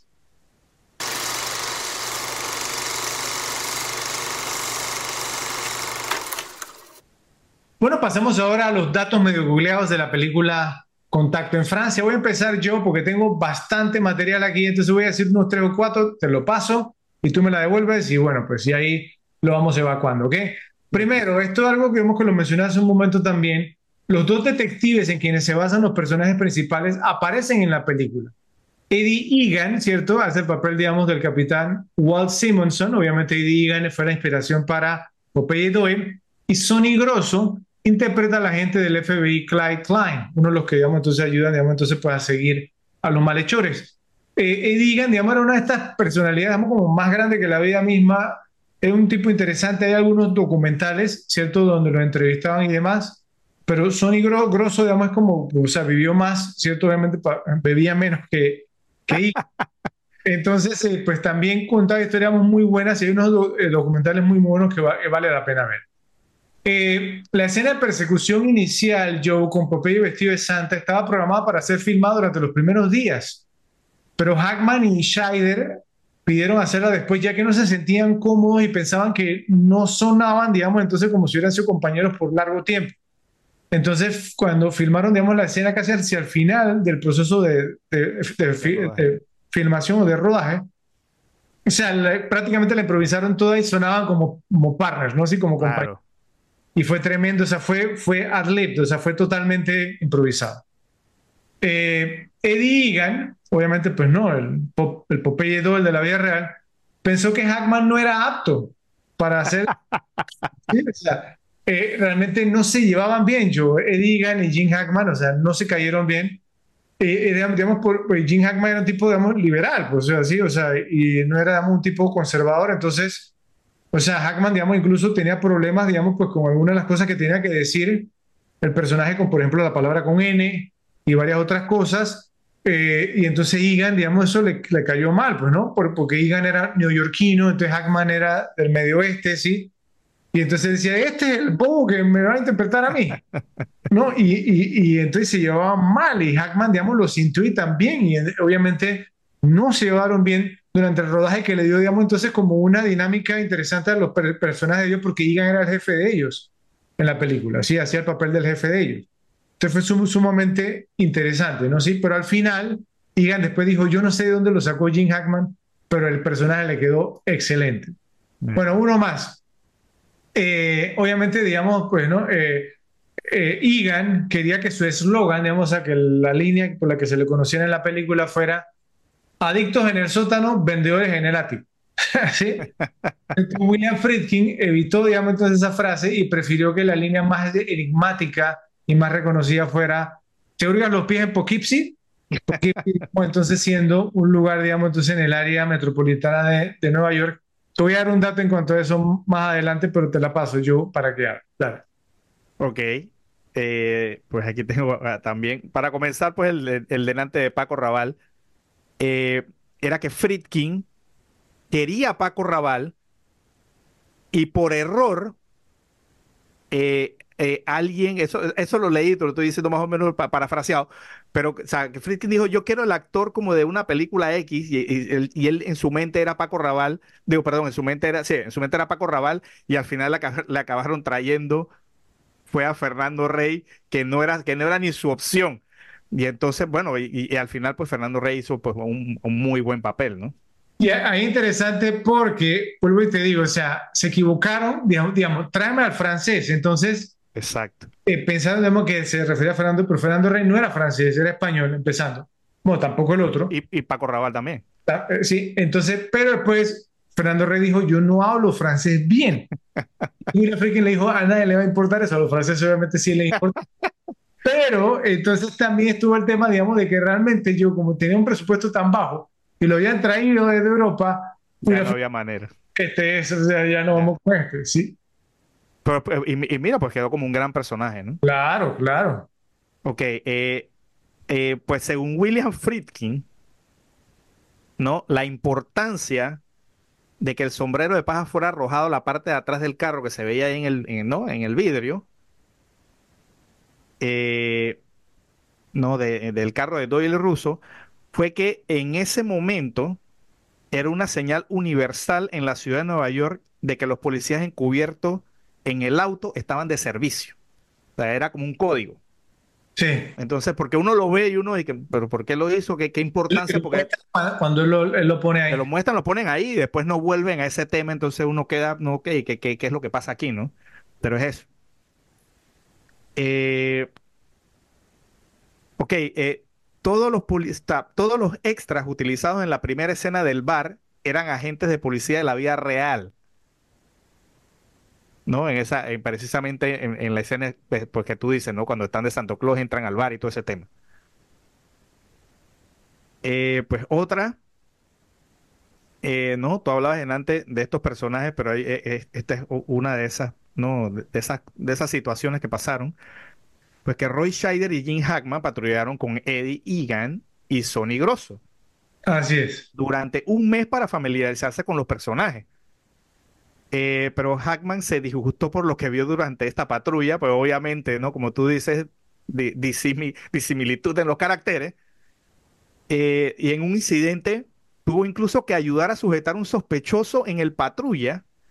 Y dice que luego lo que andaba era preocupado de que lo demandaran por hacerse pasar por un policía. Así De hecho, yo uno de los documentales que yo vi, Roy Scheider, o sea, él, decía que cuando él leyó el guion, él, decía, es imposible, obviamente antes de filmar la película, él decía, es imposible que un tipo entre a un bar, ¿cierto? Y haga, digamos, entonces lo que está diciendo el guion que hace aquí. Y, después dijo, pero después yo entré con él y, y lo vi. Haciéndolo. Y lo que, lo que hace Popeye Doyle en la película, La Malteada, yo vi a Eddie Egan haciéndolo.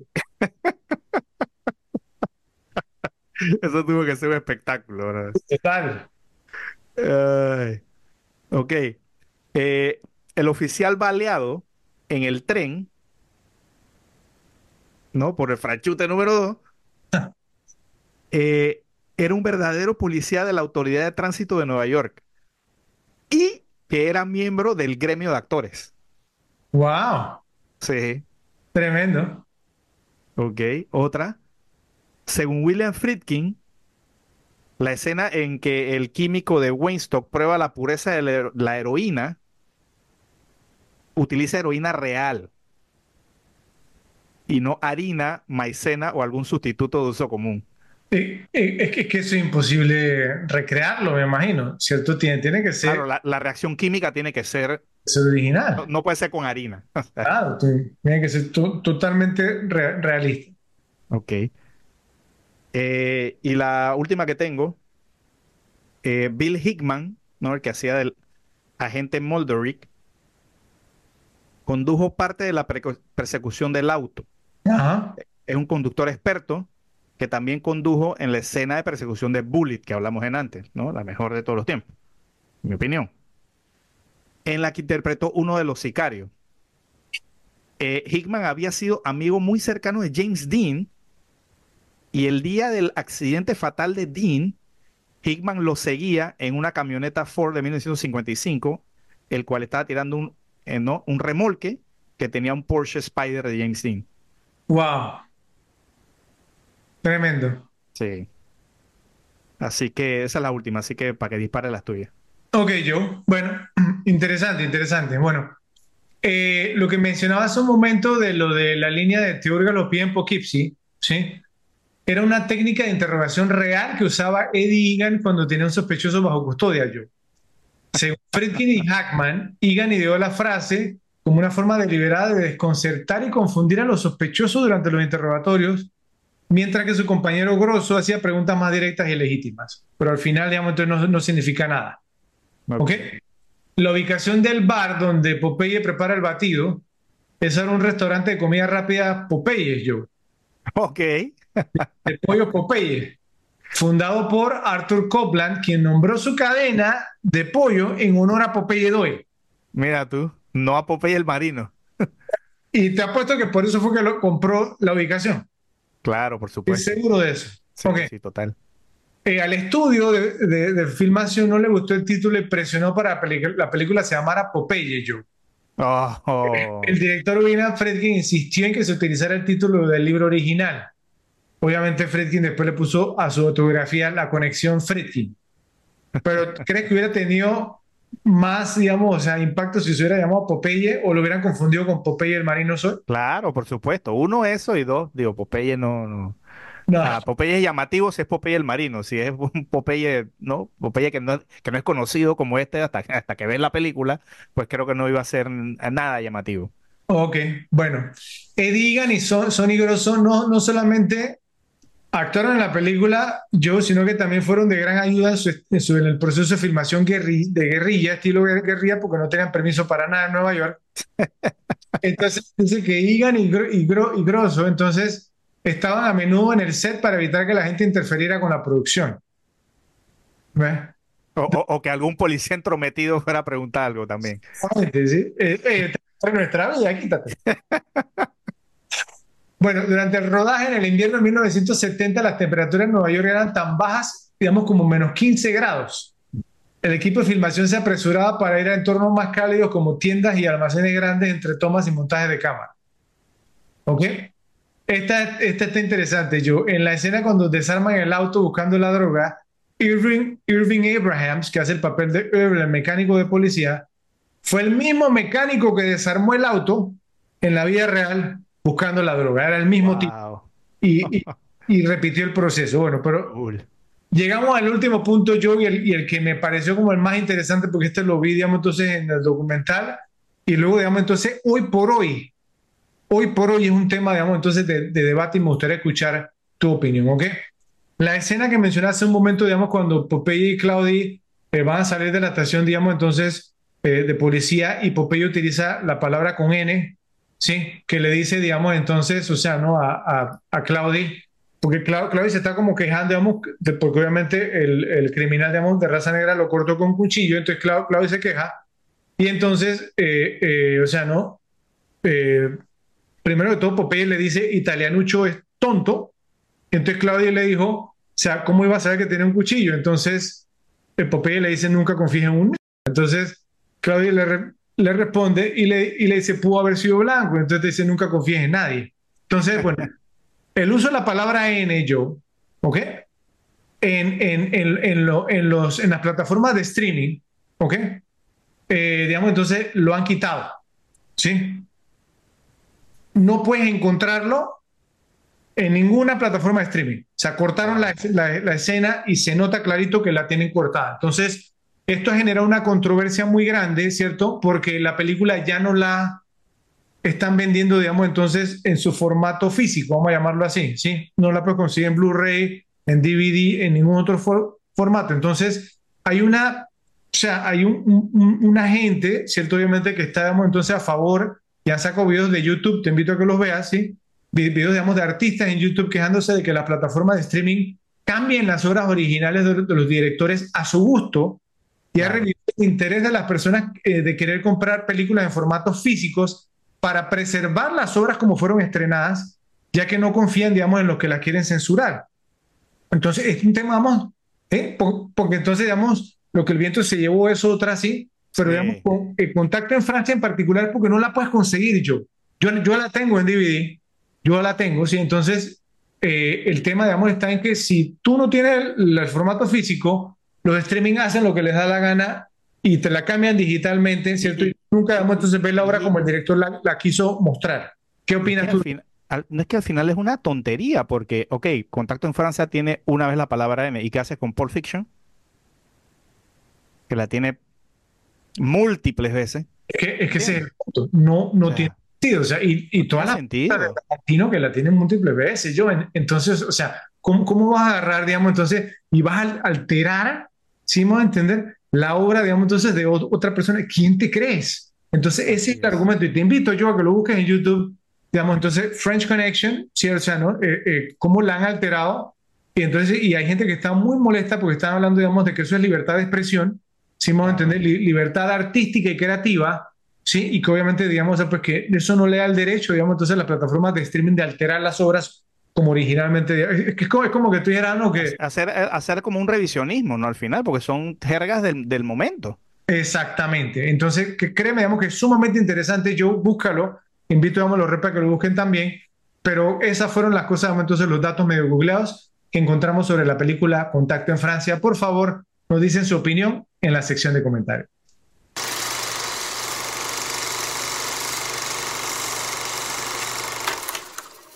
Bueno, pasamos ahora a tu segmento favorito, Joe. Cositas que nos molestan, o en este caso, cositas que nos molestaron sobre la película Contacto en Francia. Empezamos contigo. Ok, yo tengo varias aquí, obviamente, que ya No me dicho, que, que, que hasta las mejores películas tienen, pues, eh, todas tienen algo que pues uno se rasca la cabeza a veces, ¿no? Eh, primero, eh, la parte esa que, que estaban siguiendo a Boca, o sea, ¿por qué decidiste perseguirlo desde un lugar donde te pudo pasar lo que le pasó, que se les escapó?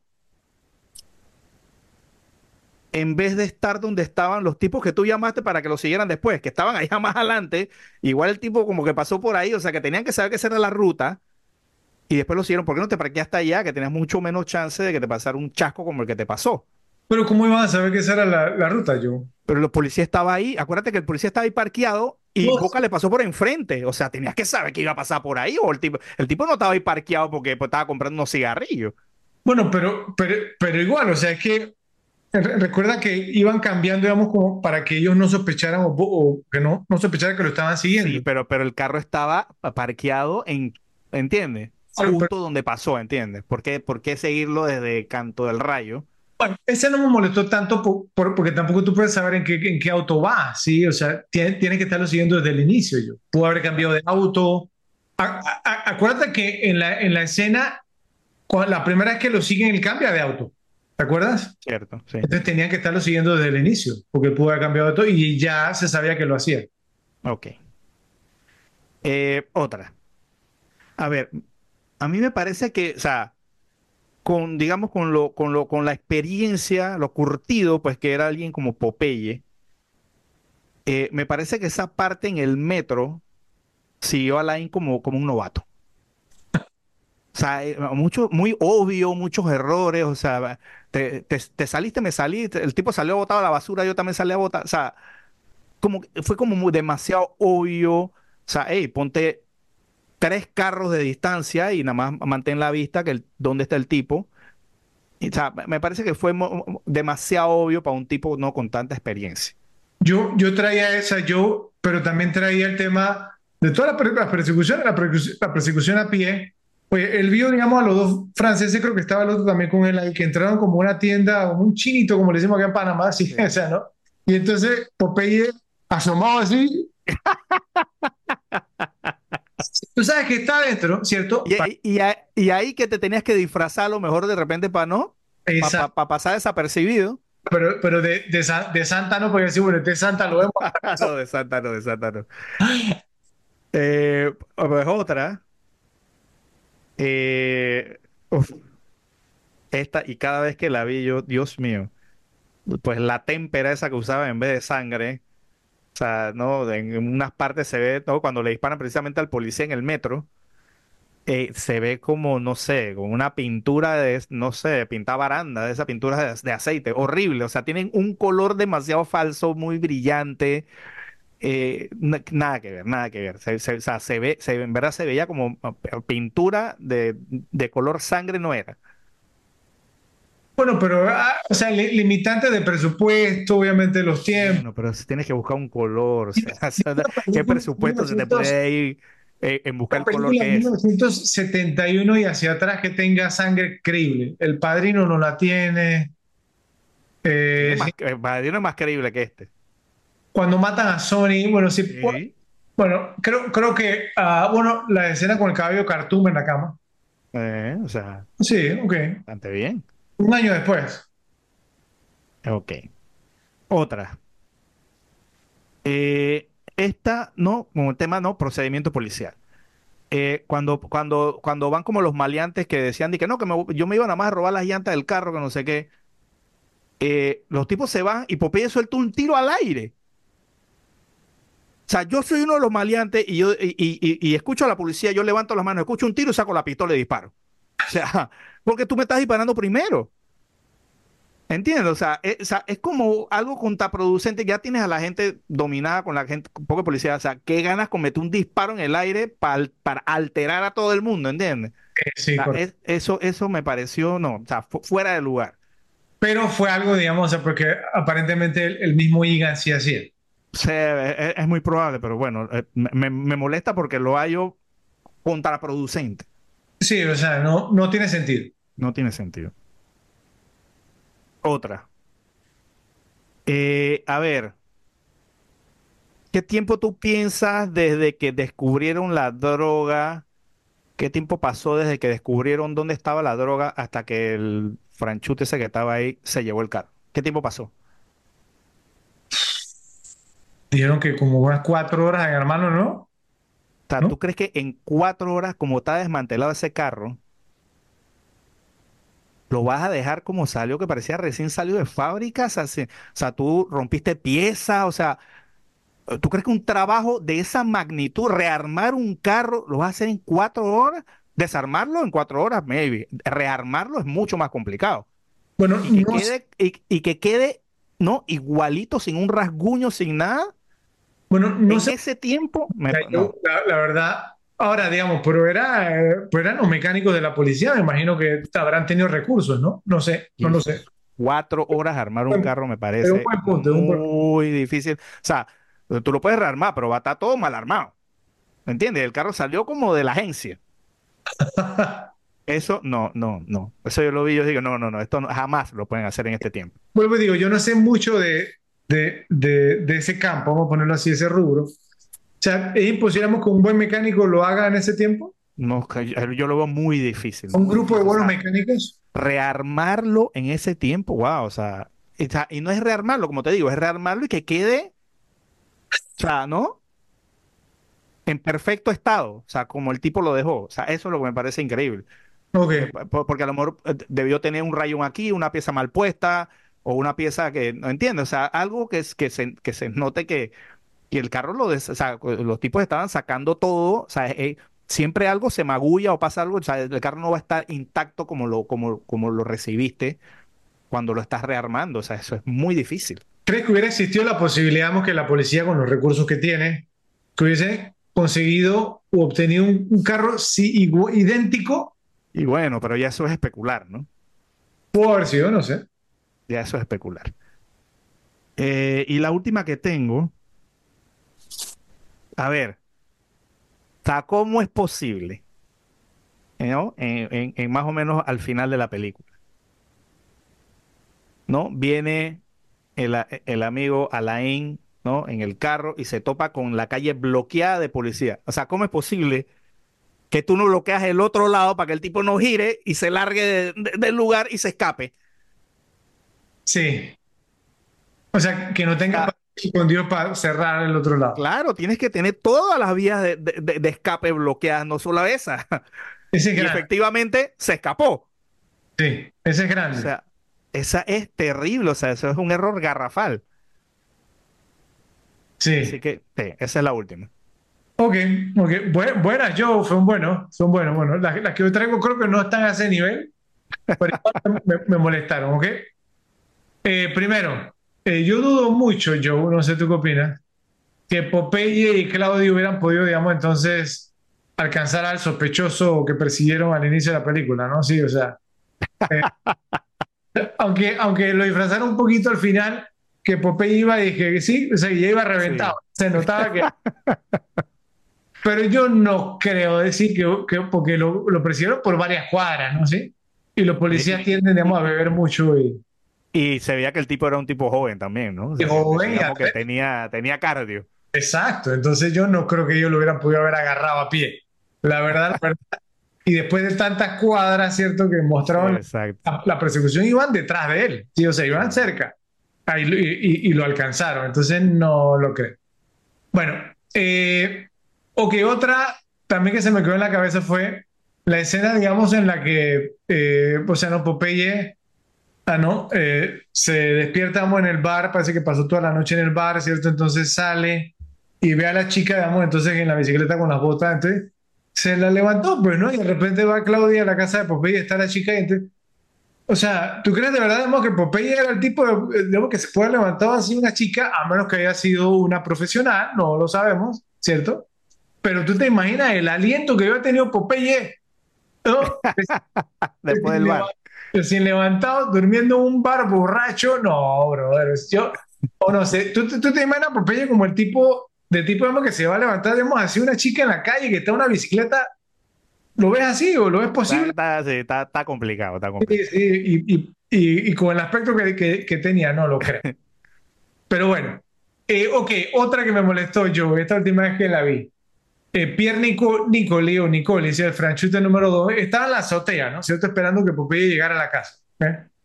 Tuvo todo el tiempo del mundo para apuntarle y disparar, y cuando viene a disparar, justo cuando iba pasando al lado de la mujer, y le da a la mujer, ¿cierto?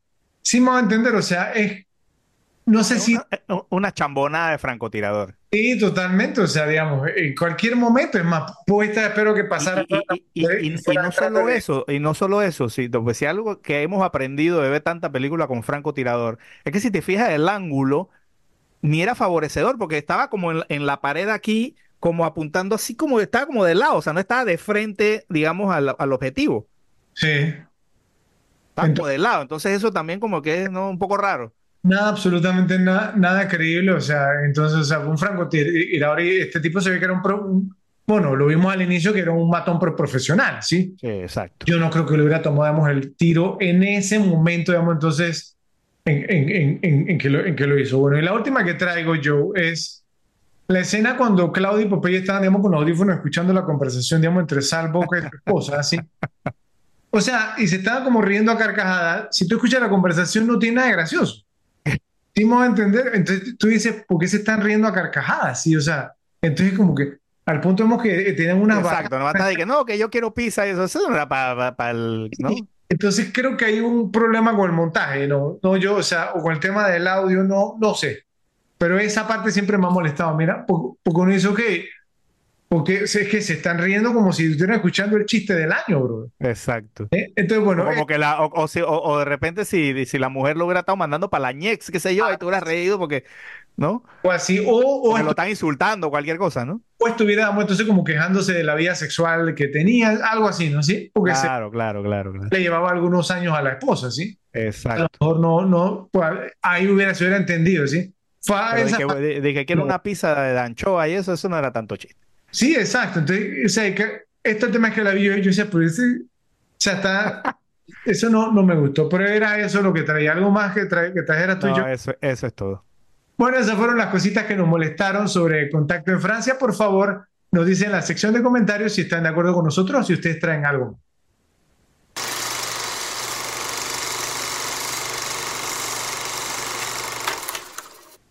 Bueno, pasamos ahora al momento, ¿no? Culminante del episodio que le hemos dedicado a Contacto en Francia. Y la pregunta es, yo, para ti, ¿quién ganó la película? Haciendo alusión, digamos, obviamente, porque hicimos un cambio en la categoría. Y ahora, ¿quién ganó la película? Es cuando pensamos en la película The French Connection, ¿quién es la primera persona que se nos viene, viene a la cabeza? Creo que esta es una de esas instancias, digamos, pues al menos si nos fijamos en, nues- nuestros fondos de pantalla, ¿sí? que lo dice todo, pero vamos a empezar contigo, yo, adelante. Sí, pero es- es- es- me parece obvio que el ganador defini- definitivamente que es Jim Hackman, eh, pues sin jockey, pero también cabe resaltar que, cada vez que, que uno ve esta película, pues hay también gente como que, como, que- como que, también tienen, pues digamos, aunque digamos el papel es más reducido, son gente que siempre te recuerdas de ellos, por no porque, porque digamos, lo hicieron muy bien en la película. Pero, y- obviamente ninguno brinca como Hackman. Eh, pues eh, el otro que yo tengo, pues obviamente que es el que dije en una categoría anterior, eh, que, es Fernando Rey, o sea, eh, pues que hizo un gran, gran papel. Es, alguien que siempre me queda, como dije, es alguien como encantador, o sea, que, es como un antivillano. Y, y, y, y digamos que eso, esa, ese, esa manera de ser único o digamos poco común, siempre me resalta en esta película, más aún que no- como dijimos, que no era ni siquiera el candidato de Fritzl. Sí, ¿sí? Entonces, entonces eh, eh, es alguien que también que salta en la película. Y pues obviamente Roy Scheider también, que es un gran actor, es un gran papel. Me parece que también eh, eh, es alguien que te queda, digamos, de los tres, para mí es el tercero, pero en el papel que, que tiene, que digamos que es un poco más limitado o que es un poco menos protagónico, obviamente tú también te das cuenta de que el tipo es un gran actor y que con lo poco que le dan o lo que le dan, digamos, también resalta. Pero obviamente, obvio, Hackman a otro nivel, diría que, que Fernando Rey en segundo y en tercero Chay. ok, ok, yo, sí, yo, yo creo, digamos, porque como, como me- mencioné, porque estuve en estas instancias, digamos, en las que no hay ninguna duda, ¿sí? Ah, tú piensas, digamos, en contacto en Francia y lo primero que se, se te viene a la cabeza es la imagen, digamos, pues, ¿no? De Jim Hackman con el sombrerito, Sí. ¿sí? Piensas en Popeye enseguida, un personaje, digamos, total y absolutamente icónico en la historia del, del, del cine, como lo hemos hablado y el análisis que hemos hecho en este episodio. Entonces, sí, o sea, eh, Jim Hackman, o sea, pues es, además, digamos, pues que no, que fue el, fue el papel, digamos, que hizo su carrera, ¿sí? Como lo mencionamos también. Entonces, no hay ninguna duda. Tú, tú mencionabas a Fernando Rey, yo cre- creo que este, este fue el papel, digamos, más importante de su carrera, ¿no? O sea, En Estados Unidos, por lo menos, ¿no? No soy, digamos, o sea, pues no muy conocedor, digamos, de, de, de su trayectoria como actor, no sé si, si tú sí, o No, cuál, no, entonces, o sea, pues no, que, que cuál, cuál fue, digamos, como el papel más, más importante, porque, digamos, yo no conocería a Fernando Rey si no fuera por contacto en Francia, te voy a ser sincero. Eh, yo también, de hecho, o sea, eh, lo que te digo, eh, eh, Paco Rabales en, en- en- por lo menos es alguien mucho más reconocido en, por lo, por lo que veo siempre pues, en los programas españoles que hablan de cine español. Eh, digamos, Paco Rabales es un tipo, digamos, histórico del cine español. O sea, eh, eh, que no lo es Fernando Rey. O, o que, o que no no lo escucho, digamos, con tanta prominencia cuando hablan de, de películas y de, de grandes actores españoles. Fernando Rey no es tan hablado como Paco Raval. Ok, bueno, tú, tú mencionabas a Roy Scheider también, y Roy Scheider, digamos, o sea, pues, eh, o sea, digo, es que como el caso, lo que hablamos, digamos, de, de Viggo Mortensen, aunque obviamente tuvo un papel, digamos, mucho más prominente aquí que Viggo Mo- Mortensen en Testigo en Peligro, pero son estos actores, digamos, o sea, pues con que el, el papel no sea, digamos, tan grande, pero se nota, ¿sí? Se nota el talento, resalta, es un, un actor, digamos, pues, que llama la atención, digamos, cuando estás viendo. Eh, y obviamente, pues creo que no hay ninguna duda, y el mismo Spielberg lo ha dicho, que fue su actuación, digamos, en esta película. Sí, obviamente, pues, o sea, que lo llevó, digamos, entonces, pues, no, a, a, a, a, a- Tiburón, ¿cierto? A, contratarlo, digamos, como el protagonista en Tiburón. Te quería Lo- lo- preguntar por, lo- por- ah, ok. ¿Cómo? te quería preguntar por, por William Friedkin, o sea, cuando tú piensas, digamos, en contacto en Francia, William Friedkin, o sea, eh, Claro, o sea, o- obviamente ver, pienso que Friedkin hubiera podido ser junto con Hackman el ganador si, el- si hubiera sido, digamos, con el formato anterior. O sea, que se benefició a raíz de esta película. O sea, Pero, pero, pero, pero no creo que nadie piense en Contacto en Francia y piense en William Friedkin antes que en, en Jim Hackman. di- dirías que se piensa más en Friedkin cuando se menciona el exorcista Por, que... su- por supuesto, por, Sí, por supuesto, por supuesto. Ok, porque, porque yo pienso en Friedkin, obviamente, sí, o sea, y, y, y si, si no me equivoco, creo que sí, sí lo mencioné al inicio de la película, o sea, pues no, que él, gana- él ganó el Oscar como mejor di- di- di- director, ¿no? Sí, Sí, por, por, por esta fue, ¿no? Cier- ¿Cierto? Eh, creo que sí. Eh, espérame, sí, él ganó un Oscar y fue, digamos, específicamente, si no me equivoco, fue, eh, ganó, sí, por Contacto en Francia. Entonces sí ganó. Claro, sí, acuérdate que en esos tiempos eran casados, ¿no? Mejor película, mejor director. Eh, lo nominaron por, por El Exorcista. Pero sí, o sea, yo creo que, digamos, porque se estaba haciendo, digamos, de un nombre y obviamente, pues, o sea, sí ayudó inmensamente su carrera, pero pienso que no hay ninguna duda. Yo, esta película la ganó Jim Hackman en el papel de Popeye Doyle. ¿Trato hecho? Total. Bueno, Repes, estamos totalmente y absolutamente convencidos de que no podríamos encontrar a alguien que opine de manera diferente, pero si está, por favor nos dicen en la sección de comentarios si concuerdan o están en desacuerdo con nuestra elección.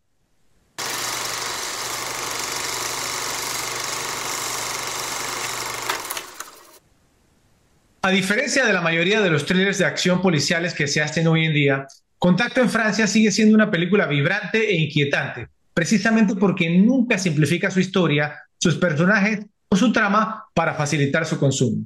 Siempre se mantiene fiel a los personajes y a la naturaleza de cómo se desarrollan las cosas en el mundo real, con un epílogo brillante que le da a toda la película una sensación general de la desolación del mundo frío e indiferente de las drogas y el crimen. La electrizante actuación de Jim Hackman como Popeye Doyle lo transformó de la noche a la mañana de actor secundario a protagonista consumado. Gracias a la filmación estilo Comando de William Friedkin en las calles de Nueva York de los años 70, obtuvimos una película fascinante y exhilarante que resalta la valentía y el nerviosismo que trae consigo ser un oficial de policía en una ciudad tan caótica. The French Connection es un drama policial verdaderamente único y completamente original en muchos sentidos es más un documental escenificado que una película. Esta cinta demuestra cuán inteligentes pueden ser las películas de acción y señala cuán tontas se han vuelto la mayoría de ellas en la actualidad, lo que la convierte, sin lugar a dudas, en uno de los mejores films policiales de la historia.